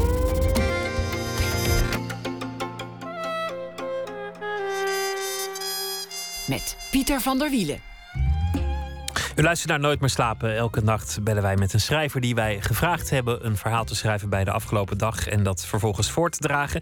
Deze week is dat Gerard van Emmerik. Hij uh, schreef verhalenbundels, Iets scherps en priem en Ik ben je vriend. En romans, De verzachters en De kippenjongen. Goeienacht, Gerard. Hallo, Pieter. Hoe gaat deze dag uh, jouw persoonlijke geschiedenisboek in? Uh... Als een dag volop nieuws. Want ik heb weer alle nieuwssites bekeken en uh, allerlei vreemde nieuwtjes gezien over panda's bijvoorbeeld die zwanger, die doen alsof ze zwanger zijn om een grotere kooi te krijgen. Slim. En, en uh, ik las onder andere, en daar gaat mijn verhaal over, het, het wetenschapsnieuws, dat uh, kinderen die veel met digitale media bezig zijn minder goed emoties in uh, gezichten herkennen. Dat is een wonderlijk verhaal. Waar, waar, vond, waar vond je dat? Uh, dat stond bij nu punt n l. Oké. Okay. Ik hoor trouwens een, een enorme uh, echo. Ik weet niet of dat ook op de radio te horen is. Maar... Nee, hier, hier klinkt je prima. Je wordt oh. zelf horendol, maar voor, voor ons klink je goed. Oh ja, gelukkig. Ik, zal, ik, ik kijk even lief, lief naar de, de technische afdeling of die... Uh, of die... Of, nou, ze kijken wat ze kunnen doen. Ja. Maar uh, kinderen die veel gebruik maken van... Uh, sociale media, die zijn minder goed in het inschatten van emoties. Ja, er is een, een, een of ander onderzoek geweest waarbij kinderen die uh, meer dan een bepaald aantal uren met een smartphone uh, bezig zijn, overdag, dat die, uh, ja, dat die niet zien of iemand blij is of verdrietig of boos of bang. Ze kunnen dus eigenlijk niet goed zien hoe mensen uh, non-verbaal uh, uh, zich voelen. Als dat waar is, dan komt er een generatie aan waarvan je gerust kunt stellen dat die dat dus niet meer zullen weten. Want dat ze zijn allemaal met social media bezig. Dat wordt rampzalig dus, inderdaad. Dat wordt één grote ja. psychopatengeneratie. Ja, dat, dat zal heel, heel spannend worden. Ik, nou ja, het, het grappige aan dat nieuws was ook dat er een, uh, een groep kinderen was dat uh, uh, in een natuurgebied had gezeten. Die waren verbannen naar een natuurgebied en dan mochten ze geen smartphones, geen computers, geen tv's uh, bekijken.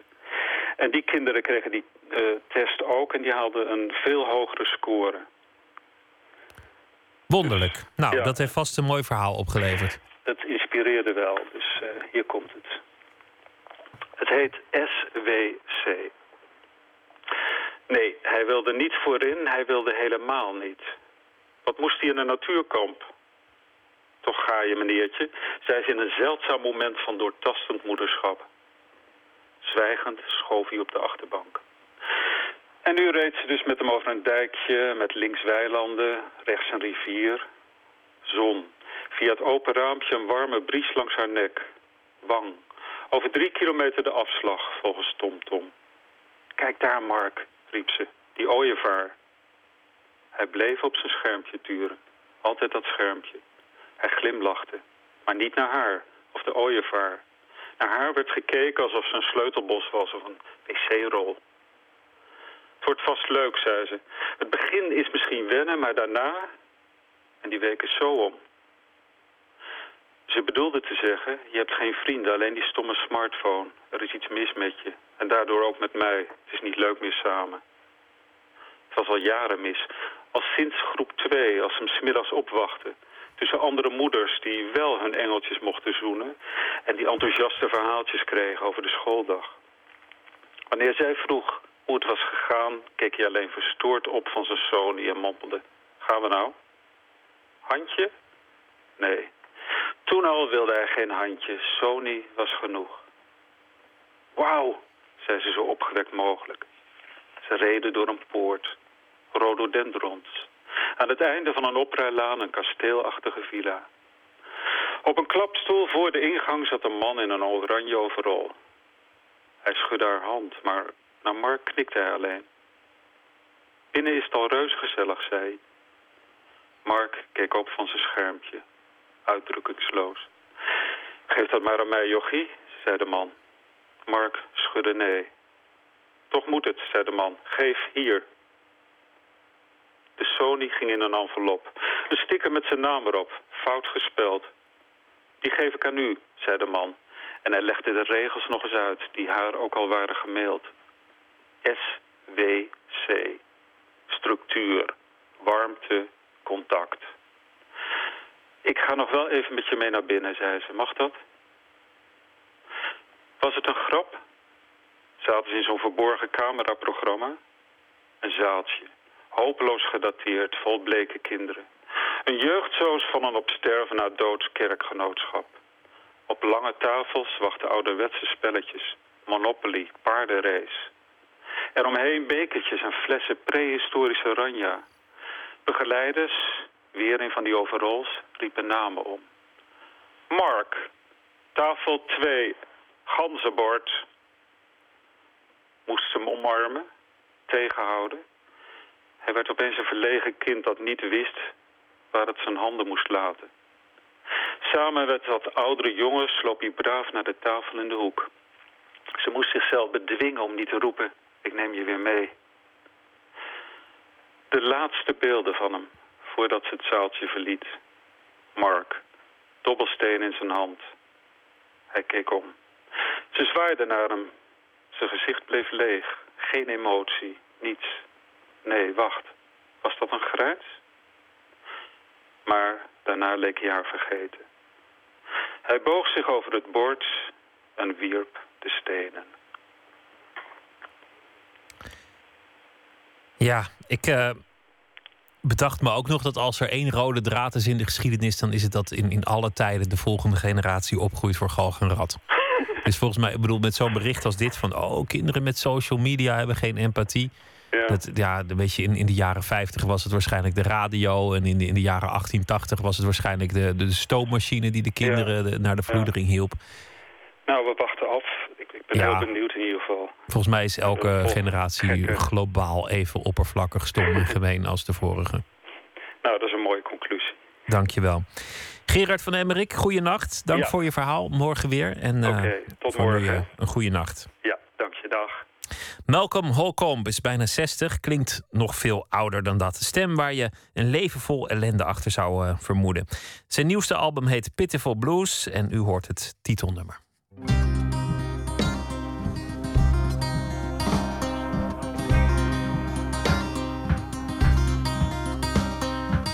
All I wanna see, all I wanna hear, people dying, screaming for the fear, an eye for an eye,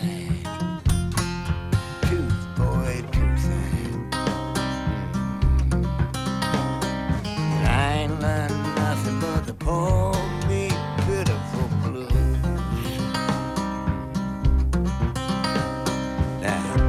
tell your mama, tell your daddy too.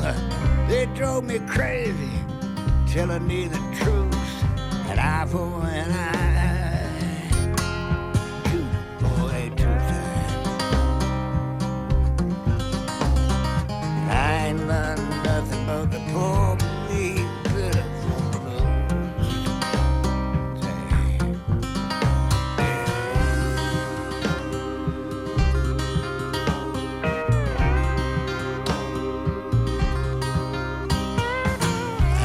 Yeah, women got all I could drink. Liquor kept me swimming and my head too big to think. And I for an eye, two for a tooth. Yeah, I ain't done nothing but the poor big pitiful blues. Yeah, big man spends my money. Big man lives it up, yeah. He don't give me nothing. He don't give me some. Just an eye for an eye, two for a tooth. And I ain't learned nothing but the poor me pitiful blues.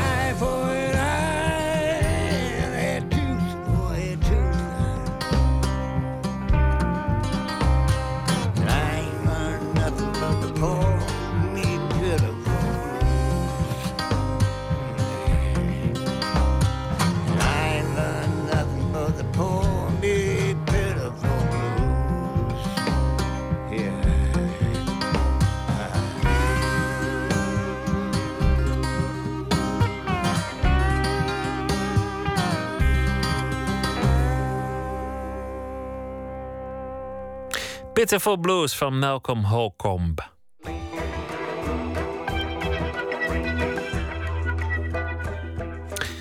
Wat gebeurt er als je als zeventien, achttienjarige naar een oorlogsgebied wordt uitgezonden en daarna terugkomt? Hoe kun je daarna leven met de beelden die zich hebben genesteld in je hoofd?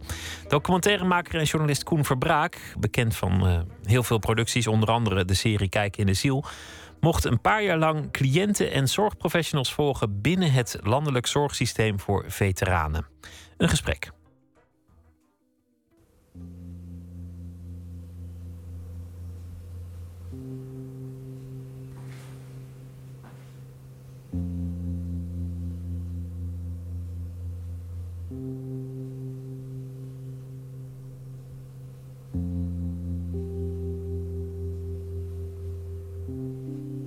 Snel boos. Ik dronk veel. Op mijn werk ging het niet meer goed. Ik kreeg ruzie met klanten, kreeg nachtmerries en herbelevingen. Zelfmoordneigingen, moordneigingen. Ik had voor mezelf al een boom uitgezocht waar ik tegenaan zou rijden. En, uh, ik zag geen uitweg meer. Als mijn vader mij wat vroeg over mijn uitzending, dan zei ik van dat is het verboden gebied. Enkele duizenden Nederlandse militairen krijgen te maken met het posttraumatisch stresssyndroom, of P T S S. Ik merkte eigenlijk niks. Mijn vriendin uh, merkte het. Ze zegt, ik ben zo zat met je.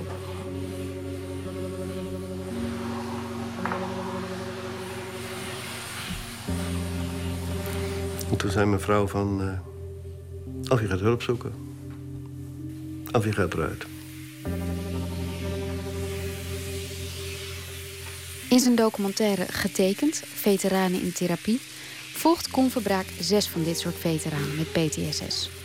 En dat betekent, kortom, dat hij wist binnen te komen in de anders zo gesloten wereld van hulpverleners en defensie. Ik had het geluk dat ik voor deze film gevraagd ben. Uh, door het landelijk zorgsysteem uh, veteranen. Dat is een organisatie waar elf clubs bij zijn aangesloten die zich bezighouden met de zorg voor veteranen. En die belden mij op, vijf jaar geleden, van uh, wij willen een keer de deur openzetten. En ik had toen net een eerste serie van Kijk in de Ziel gemaakt met psychiaters. En daar reageerden ze op. Ze zeiden, ze dachten van nou, die man die zou dat misschien wel kunnen maken. En toen ben ik met ze gaan praten, maar ik moet je eerlijk zeggen dat ik ook dacht, ja, P T S S bij Nederlandse militairen, waar moeten die dat dan hebben opgelopen? Ik dacht dat dat hoort bij Vietnam-veteranen. Wat hebben wij als, als Nederlanders nou ooit meegemaakt? Dat kan toch nooit veel zijn? En toen ging er een wereld voor me open, want er blijken duizenden veteranen met ernstige psychische klachten er rond te lopen in dit land. Dat wist ik helemaal niet. Ja, die instelling is natuurlijk meteen ook al de reden dat, dat die mensen het zo moeilijk hebben. Zeker. Ja, dat, dat, absoluut. Dat, dat is heel erg waar. Dat, je, dat de buitenwereld zich niet realiseert dat die mannen uh, iets hebben meegemaakt wat ze heeft beschadigd. Omdat wij denken, ja, als we conflict hebben we nou gehad, uh, waar, waar heb je dan last van? Uh, dus dat, dat onbegrip is heel erg bepalend. Terwijl ze echt last hebben van dingen. Want oorlog kruipt onder je huid. En hoef je helemaal niet de zwaarste gevechten meegemaakt te hebben, maar gewoon de spanning. Uh, elke dag, vijf maanden lang, de spanning voelen van, het zou vandaag kunnen gebeuren. Dat is een spanning waar, waar die, die jongens helemaal niet uh, zich op hebben ingesteld. Die waren vaak achttien jaar. Het was een van die mannen dat zei, we waren troskompassoldaatjes. We stuurden gewoon een bon in uit de troskompas en dan kon je in het leger. En niemand van die mannen heeft er toen bij stilgestaan dat, dat, wat dat betekent opeens in een brandend Beirut te staan als je in Assen bent opgegroeid. Hoe dat is, dat contrast wat je dan uh, overkomt, dat... Ja, dat, dat is heel uh, beschadigend voor mensen. De dag dat ik naar Libanon ging, ik weet niet meer hoe ik op, op het vliegveld terecht ben gekomen. Hier in Nederland naar Schiphol. Maar ik weet daar nog wat we gegeten hebben. Ja. Elke minuut werk ik daar. Hoe komt dat dan? Ja, geen idee. En hier weet ik niks meer. Ik ben van oorsprong ben ik heel vrolijk. En nu ben ik net zo'n konijn, zo'n angsthaas. Ik herken mezelf niet meer. Niet meer gelukkig kunnen zijn. Ik denk dat dat een goed woord is. Er is altijd iets in je hoofd. Aanvankelijk was het... Ze zeiden van, we willen graag een documentaire over wat wij hier doen. Maar ik merkte ook wel dat ze niet heel erg stonden te popelen om alle therapieën nou te laten filmen. En ik zei, ik wil het wel graag laten zien ook. Dus daar hebben we een tijd over gepraat. Maar dat begreep men ook, hoor. En toen, toen, ja, toen begon het zoeken naar, welke veteranen moeten we dan hebben? En, en wie zouden het moeten zijn? En wat betekent dat ook voor die mensen? Want je moet je voorstellen, als je in therapie gaat, dan, dat is al een enorme knieval voor je eigen zelfbeeld. En als er dan ook nog tegen je gezegd wordt, er komt trouwens ook een camera. Nou, ik zou meteen weer weggaan. Dus, uh, en dat zijn natuurlijk mannen die sowieso al opge... opge, opge nee, hoe moet ik het zeggen? Het zijn natuurlijk sowieso mannen die getraind zijn om dingen niet per se verbaal op te lossen. Dus in een therapie moet je dat doen. Dat is al heel moeilijk. En als iemand dat ook nog gaat filmen, ja, dan word je gek natuurlijk. Je moet je ook ontzettend onzichtbaar kunnen maken natuurlijk. Is dat dan een, een lang proces geweest, dat je daar vaker bent geweest, dat je ze hebt leren kennen? Ja, je, je, ik zeg wel, zo'n film maak je eigenlijk zonder camera. Hè? Ik bedoel, uh, de momenten die cruciaal zijn, zijn de momenten dat je, dat je niet filmt, maar er bent om hun vertrouwen te winnen. Dus ik ben ook vaak in, in, de, in de kring geweest, bijvoorbeeld bij de groepstherapie, uh, zonder camera. Daar zat ik er gewoon bij. En dan was ik gewoon één van hun. Ik deed natuurlijk niet echt mee met de therapie, maar ik zat er wel bij. Datzelfde gold overigens voor de, voor de cameramensen Erik van Empel en, en Thomas Kist en de geluidsman Gilles Kuiper. Die zijn ook een aantal keren gewoon in die kring aangesloten zonder apparatuur. En gewoon om hun te laten voelen, wij zijn gewoon uh, drie, vier mannen. En we zijn ongevaarlijk en we hebben af en toe een camera op onze schouder. Maar wij zijn gewoon Thomas en Gilles en Coen. Je mag je ogen dicht doen, maar het hoeft niet. Spieren rond je ogen. Niet knijpen, laat los. Je handen zijn ontspannen. Laat los. Heeft dat nooit problemen opgeleverd? Want wat jij zegt, hè, van in therapie moet je, moet je alles kunnen zeggen, en dat lukt misschien niet met een camera erbij. Um, heb je nooit het gevoel gehad dat ze misschien in ieder geval in het begin een beetje inhielden? Het grappige is dat vanaf het moment dat we gingen filmen... leek het juist of er, of er extra deuren open gingen, ook in hun verhalen. Want uh, ik merkte gaandeweg dat zij ook uh, vonden van...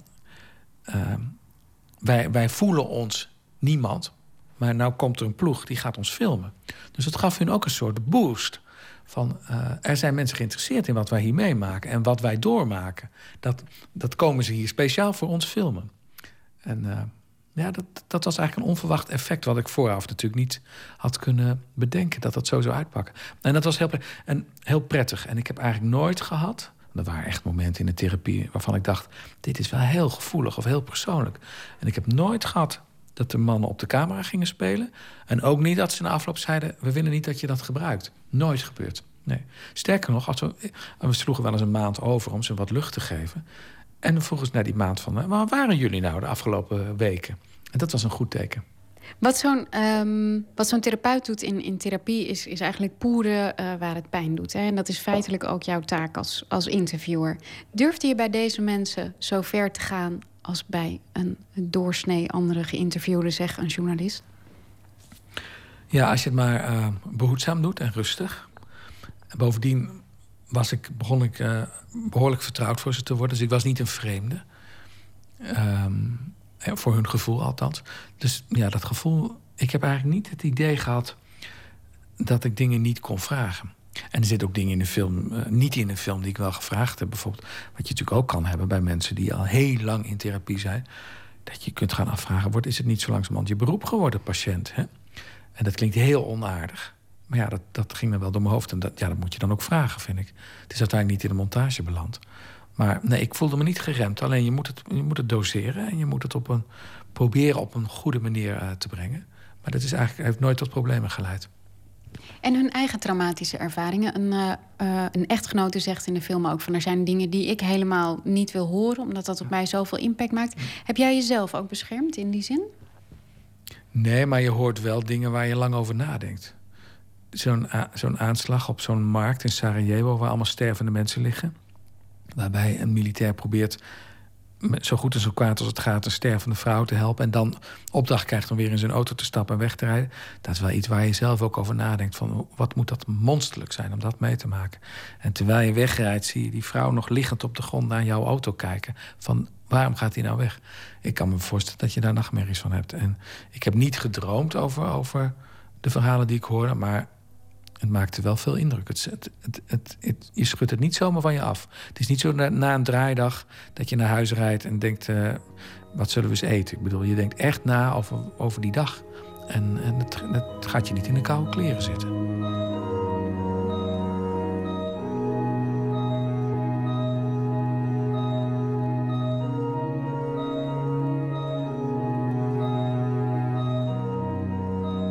Ze hebben het gezien. En uh, dat waren heel bijzondere sessies. Uh, we hebben, ik heb de film vond een keer meegenomen naar Centrum vijfenveertig... waar dan een aantal van die veteranen uh, uit de film uh, zitten. En, uh, en die kwamen kijken, maar ook de andere veteranen. Er zaten een mannetje of twintig in zo'n, in zo'n ruimte. Nou, en dan zie je echt die grote, sterke kerels, want dat zijn het toch... echt met trillende lipjes kijken. En dat maakte een ontzettende indruk. En ja, die, dat zaaltje, dat zinderde gewoon van de emotie. En dan... Toen, ik had het ook, de film is ook uh, in kleine bioscoopjes vertoond de afgelopen maanden. Her en der in het land. En daar was ik dan af en toe bij. En dan zat zo'n zaal echt voor de helft vol met veteranen. En toen merkte ik eigenlijk pas wat een, wat een impact het ook voor hunzelf had. Dat er nu een film was over wat zij meemaakt, over hun realiteit. Dat ze het konden laten zien aan, aan andere mensen. Dat, dat hun buren of hun, of hun familie nu zag hoe erg het was. En dat het helemaal geen klaplopers waren, zoals de buur dacht. Maar dat het echt mannen waren die, die leden... en die echt een, een, een groot, groot probleem op hun schouders mee torsten. Dat vonden ze fijn dat daar nu een film over was.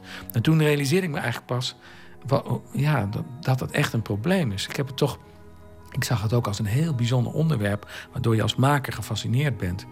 Maar dat, dat het ook een soort emanciperend effect had... voor de, voor de mensen over wie het gaat... dat heb ik toen eigenlijk pas in de bioscoopjes gezien.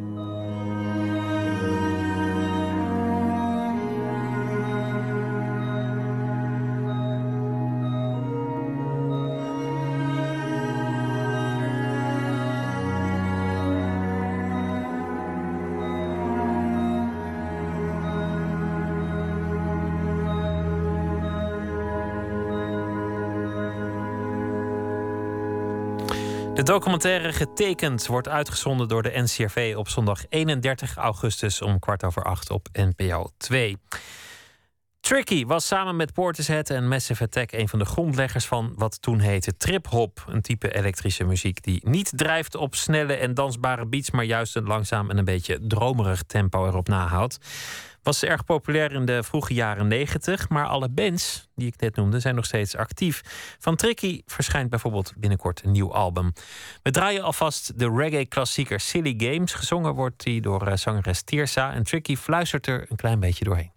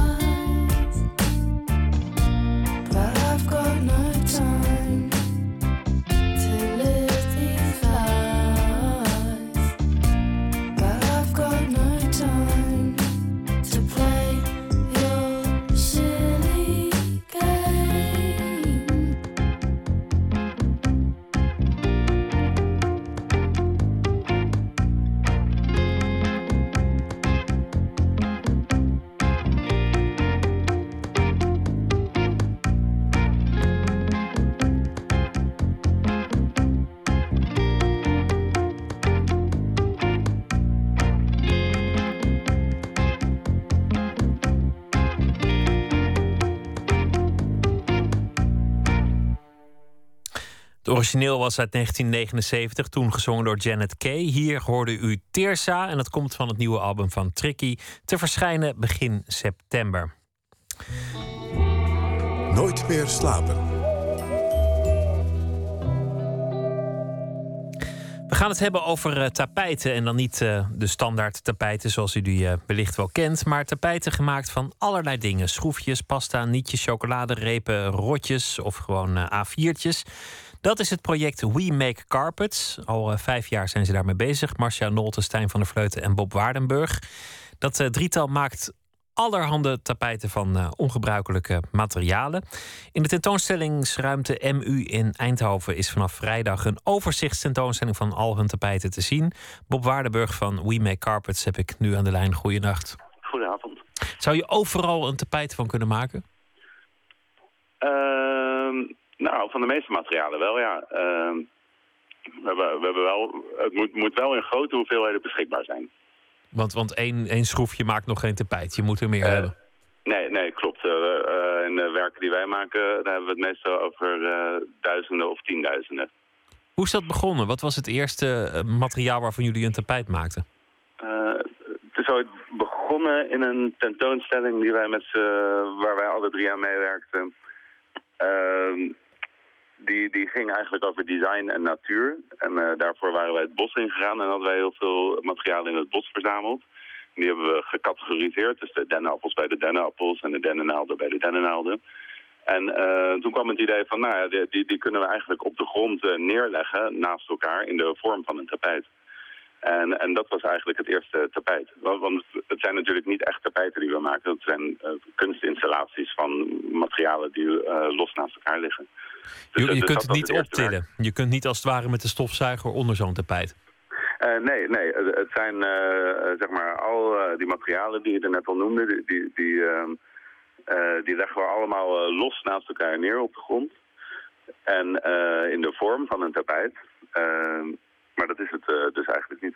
Daar hebben jullie mij lelijk gefopt, want ik dacht dat het echt tapijten waren. Het ziet er zo goed uit. Ik dacht, dit is gewoon een tapijt, dat kan je oprollen en mee naar huis nemen. Ja, uh, ja dat is natuurlijk ook de bedoeling, dat het er zo uitziet. En we, we proberen ook echt... Uh, De, de textuur en de, de patroon van zo'n uh, uh, tapijt te pakken, zeg maar, in het werk. Maar, maar, maar uh, ja, de spanning zit er maar juist in dat het, dat het allemaal losliggende materialen zijn. Dus dat het echt een, een tijdelijke kunstinstallatie is. Maar chocoladerepen, tandpasta, uh, pasta noemde ik al. Uh, vuurwerk, mm. dat vond ik zelf een hele mooie. Die ook ja. daadwerkelijk ontploft op een filmpje op jullie uh, ja. uh, website. Waar moet een tapijt aan voldoen wat jullie betreft om een goed tapijt te zijn?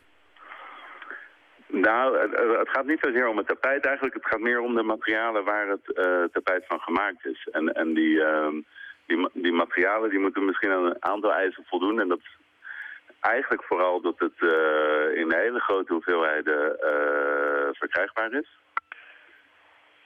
En, uh, sorry hoor, er komen even wat uh, mensen langs lopen.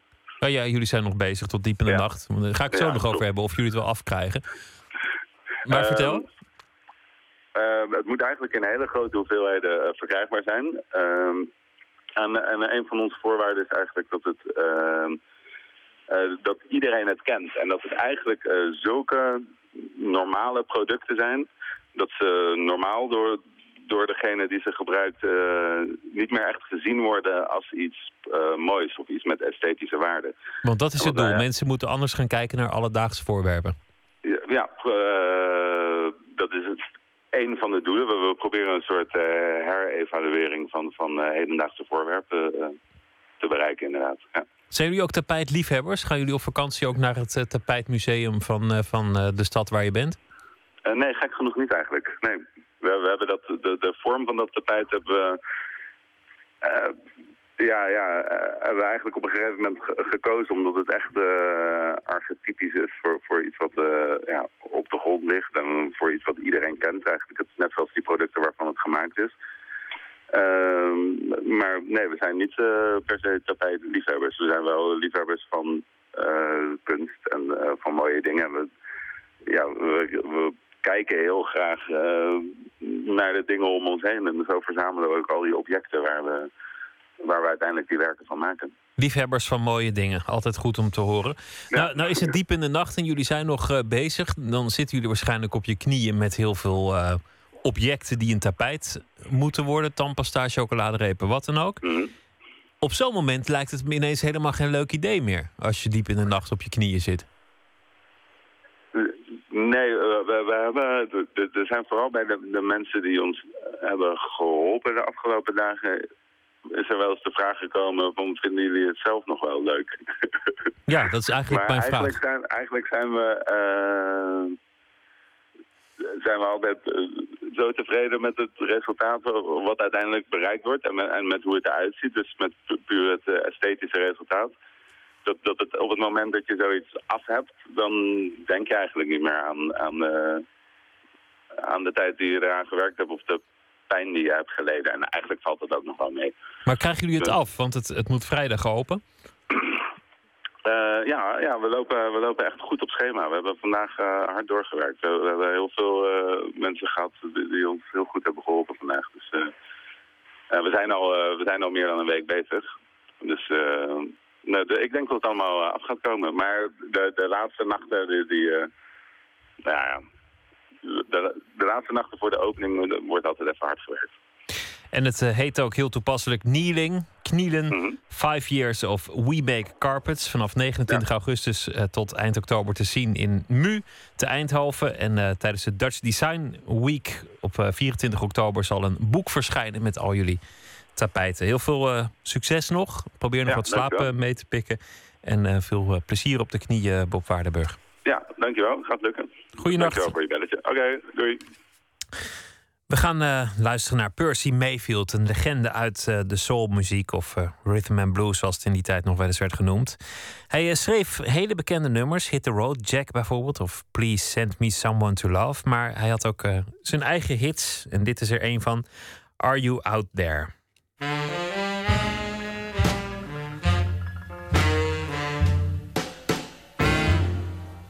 I thought I heard my baby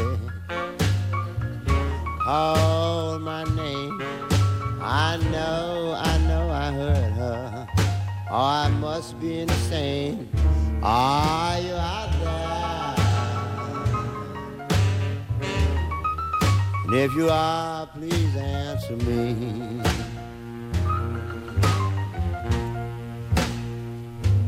I've had heartaches so long, darling.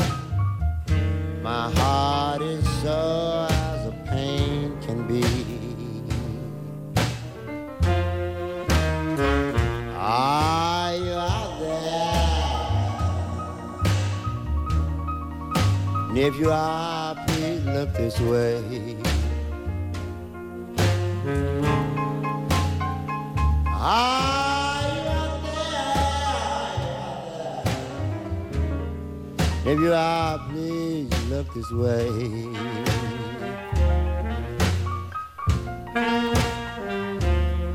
If I could feel your eyes upon me, well then I'd know just what to say.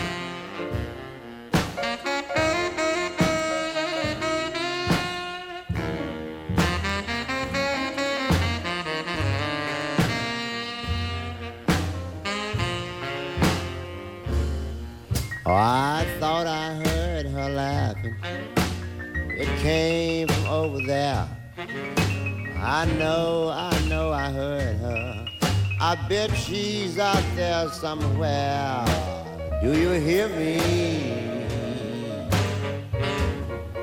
And if you do, please answer me.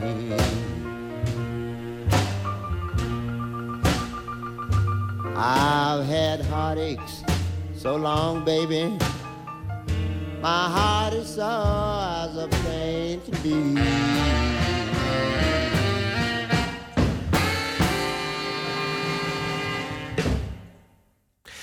Percy Mayfield was dat. Are You Out There? Verscheen op het roemruchte Chess-label in negentienhonderdvijfenvijftig.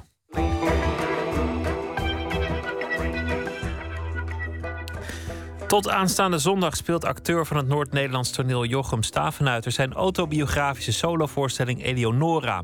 Het verhaal gaat terug naar zijn tienertijd, toen zijn moeder een dubbele hersenbloeding kreeg en met ernstig geheugenverlies werd opgenomen in een verzorgingstehuis op de afdeling met demente bejaarden.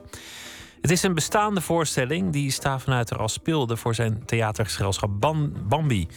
Maar die hij nu vanwege het Noorderzonfestival opnieuw speelt in verzorgingstehuis de Ebbingenpoort te Groningen. Verslaggever Matthijs Deen ging kijken. Het is kwart over drie in de recreatiezaal van verzorgingshuis de Ebbingenpoort in Groningen. Bewoners van het huis zijn aan het sjoelen of ze zitten even buiten de opengeschoven tuindeuren in de zon.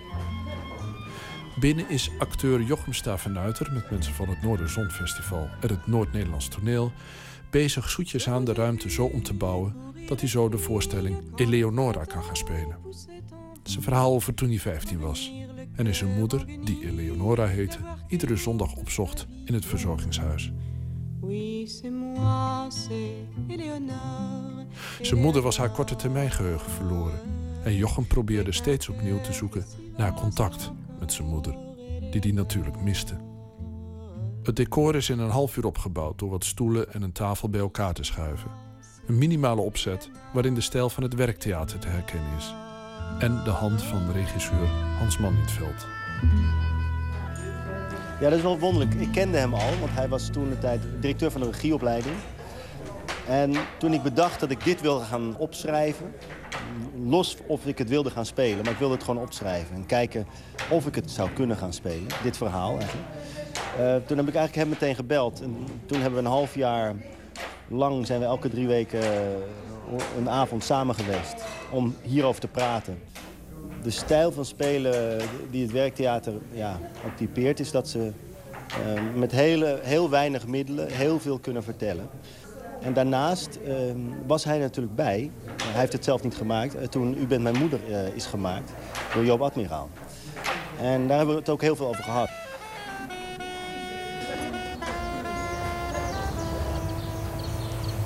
Ik wou je wat vragen. En nou weet ik niet meer wat.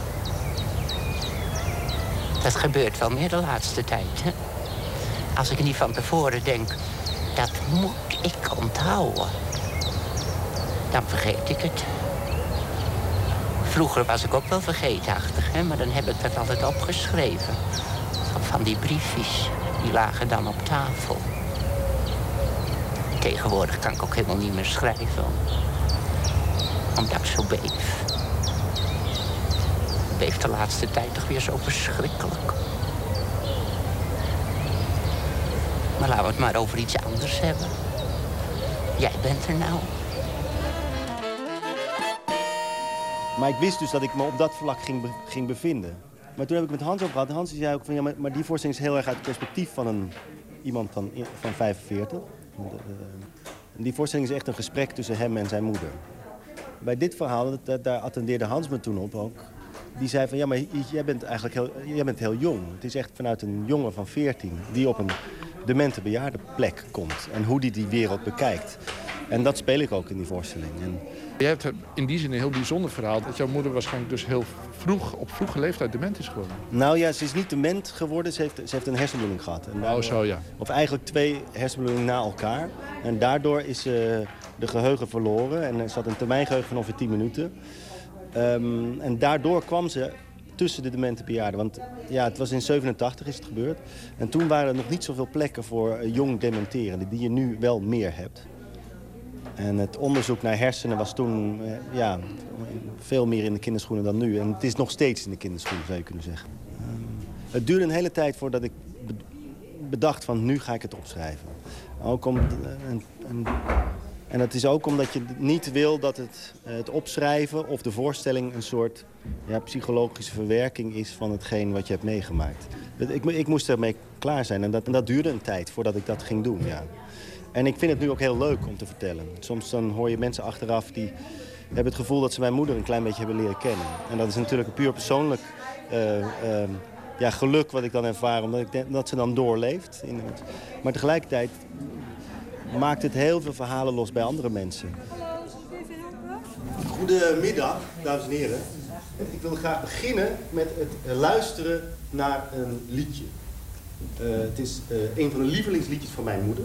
Het heet Eleonora, net zoals mijn moeder. Um, en het is van Anne Silvestre.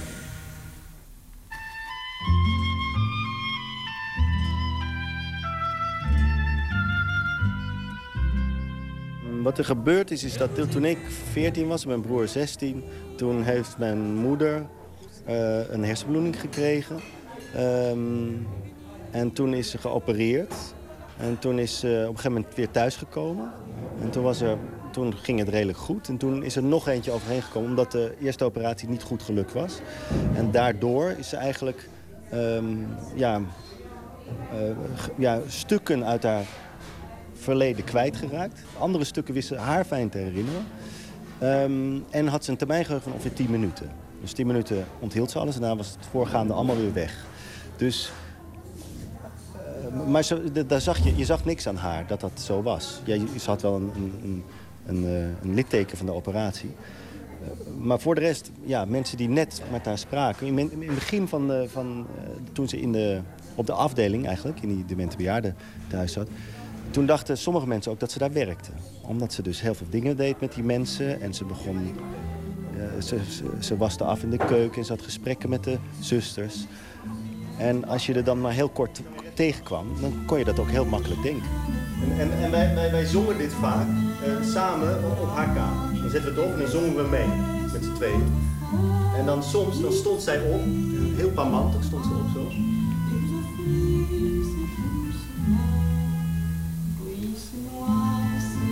Alsof het voor haarzelf geschreven was. Totdat je langer dan een half uur, dan merk je dat ze drie keer eigenlijk hetzelfde vroeg.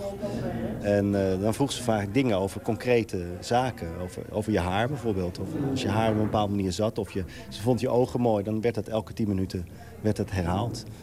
Um, maar het gekke was dat ik over sommige dingen, van, over boeken bijvoorbeeld, die ze ooit had gelezen. Daar kon ik nog dingen over vragen. En daar kon ze ook nog dingen over vertellen. Je bent veertien, vijftien. Ja. Je hebt een moeder die je moeder nog is, alleen met gaten erin. En ja. uh, is het dan niet raar dat ze weg moet? Dat ze in zo'n tehuis moet? Ja, verschrikkelijk. Ja, ja, ja, dat was verschrikkelijk. Maar er was ook niet echt een andere mogelijkheid of zo. Mijn, mijn ouders waren, ja, hoe, hoe stom ook, die waren op dat moment net in, in, in een scheidingssituatie. Um, dus het was ook niet een ding dat ze thuis zou blijven. Of dat kon niet. En ja, dat was voor mij als, in die leeftijd was dat verschrikkelijk natuurlijk. Nu snap ik veel meer de keuzes die mijn vader heeft gemaakt en de keuzes die zijn gemaakt door andere mensen om me heen. Maar toen begreep ik dat niet. En dat, dat, laat, dat laat ik ook zien in het stuk. Maar ik laat ook wel heel duidelijk zien dat het de blik was van mij toen ik veertien was. En niet de blik van, van nu. Want de jongen die, die veertien, vijftien is, heeft zijn moeder eigenlijk nog nodig. Uh, hè? Ja. Um, dus jij ging haar opzoeken, neem ik aan. Ja, ja ik, ging, ik ging bijna elke week ging daar naartoe. Dag Jochem. Dag mam. Dag Jochem, wat leuk dat je er bent. Ja, ja, ja. Wat fijn dat je bent gekomen. Wat, wat, wat fijn, wat een verrassing. Maar mam, ik ben er al de hele middag hoor. Ja, dat weet ik wel. Ik was even bij Martin. Oh ja. Wat ben je aan het doen? Ja, ik ben een beetje bezig. Ik zit hier een beetje. Heb je al thee? Ja. Ja, ze hebben me al thee uh, gebracht. En liep ik daar dus rond en was ik daar. En uh, ja, had ik soms hele plezierige tijd met mijn moeder. En, en uh, had ik ook soms hele plezierige tijd met die mensen daar. En die ik vrij wonderlijk uh, vond. Ik, hallo, ik ben Annetje, hallo, ik ben Annetje, hallo, ik ben Annetje. Ik ga nu deze kant op, ik loop nu deze kant op. Ik ga nu die kant, ik ben Annetje, ik ga nu die kant op. Ik ben Annetje van Buren, ik loop niet... Uh, Annetje had dat wel later, hè? Hallo, ik ben Annetje, ik ga nu deze kant op. Ik loop over deze houten vloer richting dat blokjes uh, ding. En dan, dan, dan draai ik om en dan ga ik zo de andere kant op. Ik ben Annetje van Buren, ik ga nu de andere kant op. Ik ben Annetje van... En soms kwam ze wel eens langsgelopen. En dan zei ze, weet je wie ik ben, weet je wie ik ben, weet je wie ik ben, weet je wie ik ben. En dan zei ik, ja, ik weet wie jij bent. Jij bent, jij bent Annetje. Jij bent Annetje van Buren. Wat ik vaak hoor om me heen als, als een volwassene op zo'n afdeling komt, dat, dat ze de... Het is natuurlijk goed dat die plekken er zijn en dat mensen goed verzorgd worden. Maar het is ook een, heel heftig om daar binnen te komen. En voor een volwassene die, die, die het zich beter kan indenken, is het een verschrikking om daar binnen te komen. Zeker voor het eerst. Maar voor mij was dat niet zo. En dat is het gek eigenlijk. Mijn grootvader zat in een bejaardentehuis. Ik, ja. ging, ja, ik ging wel opzoeken, maar ja. Ik ging daar liever niet naartoe. Nee, Ja, dat, dat denk ik was dat misschien voor mij ook zo. Ik ging er niet voor mijn plezier naartoe, hoewel ik wel plezier had. Maar ja, ik ging er naartoe omdat ik een grote overtuiging had dat, dat ik mijn moeder beter kon maken. Ja, ja zeer, zeer sterke overtuiging. Uh, ja, en die was ook niet te stoppen door iemand of door woorden of zo. Die, heeft, die is langzaam gestopt doordat ik daar zelf achter kwam. Ja. Jochem ging alles goed maken. Ja, ja, op een bepaalde manier wel, ja.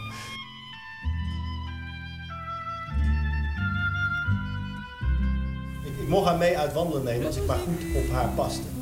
En, en als we dan uit wandelen gingen, dan, dan, dan hield ik haar hand vast of ik liep achter haar aan.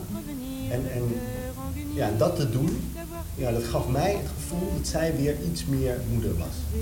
Ja, dat, dat zij ja, bepaalde, dat, ja, touwtjes in handen had. Zo. En dan, en dan liepen we vaak liepen door Den Briel, liepen we kriskras door Den Briel, zo. Honderd keer dezelfde route. Oui, c'est moi, c'est Eleonore, Eleonore. Ja, ik kon natuurlijk tegen haar ingaan en me bij de waarheid houden. Als het ware, van, ze zei dat ze gisteren in Amsterdam was geweest, dat dat, dat, dat niet zo was.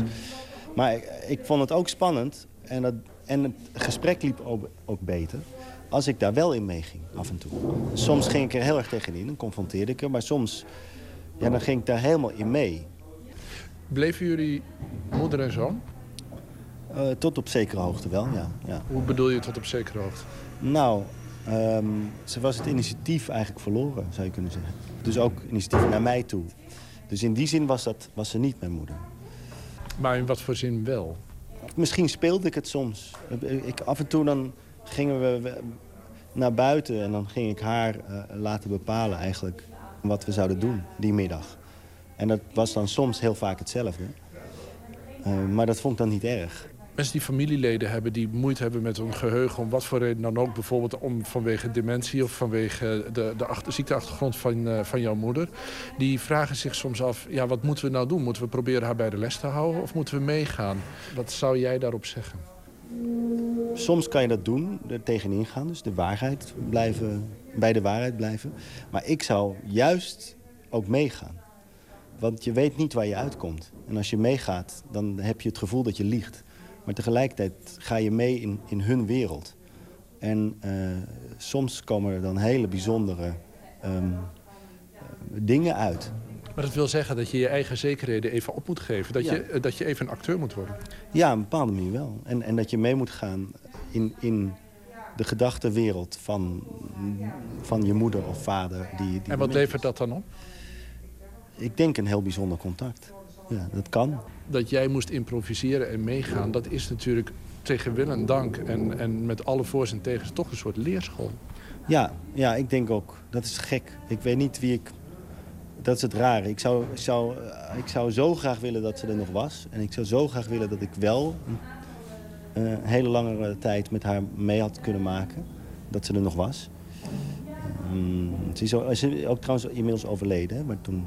Dat was veertien jaar nadat ze ziek werd, is ze overleden. En daar gaat de voorstelling ook helemaal niet over. Maar tegelijkertijd ben ik me ook zeer bewust dat ik geworden ben wie ik ben. Uh, met, met alle goede en, en, en, en moeilijkere dingen. Um, door wat er met mij gebeurd is en door wat er met haar gebeurd is. Uh, dus dat is eigenlijk heel raar, maar ja, goed. En als jij speelt, dan is ze er weer even? Ja, dat, dat hoop ik, ja. Ja. Voor mij in ieder geval wel. En, en, en ja, dat hoop ik. Eleonore, Eleonore, et mon cœur est plus vaste encore, Eleonore.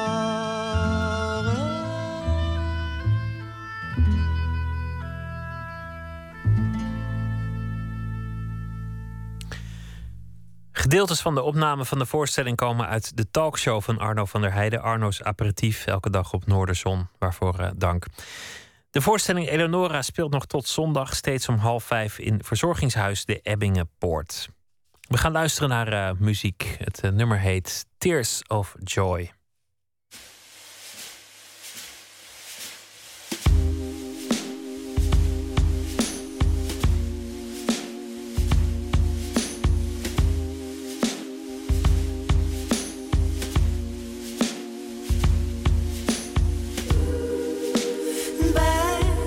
Summer, he said it was crying.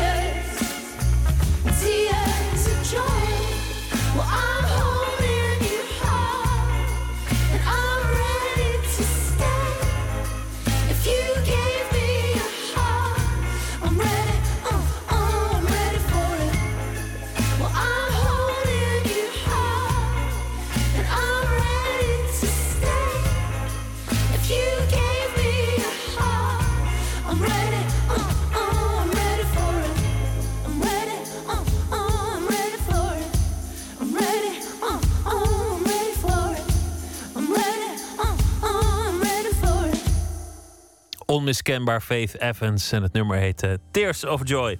Zo zijn we aan het einde gekomen van deze aflevering van Nooit meer slapen. Morgen zijn we er weer na middernacht. Ik wens u een hele goede nacht. Morgen een leuke dag en uh, hoop u uh, morgen weer aan het uh, toestel uh, te kunnen kluisteren.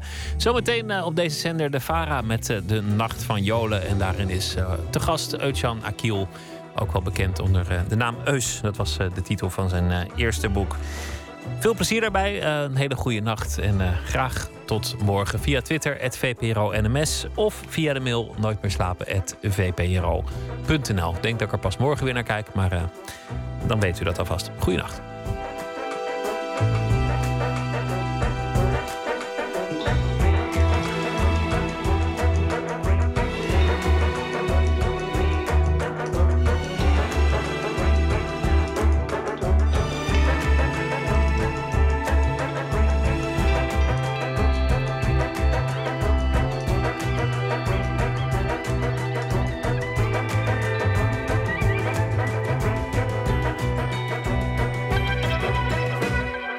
Radio één, het nieuws van alle kanten.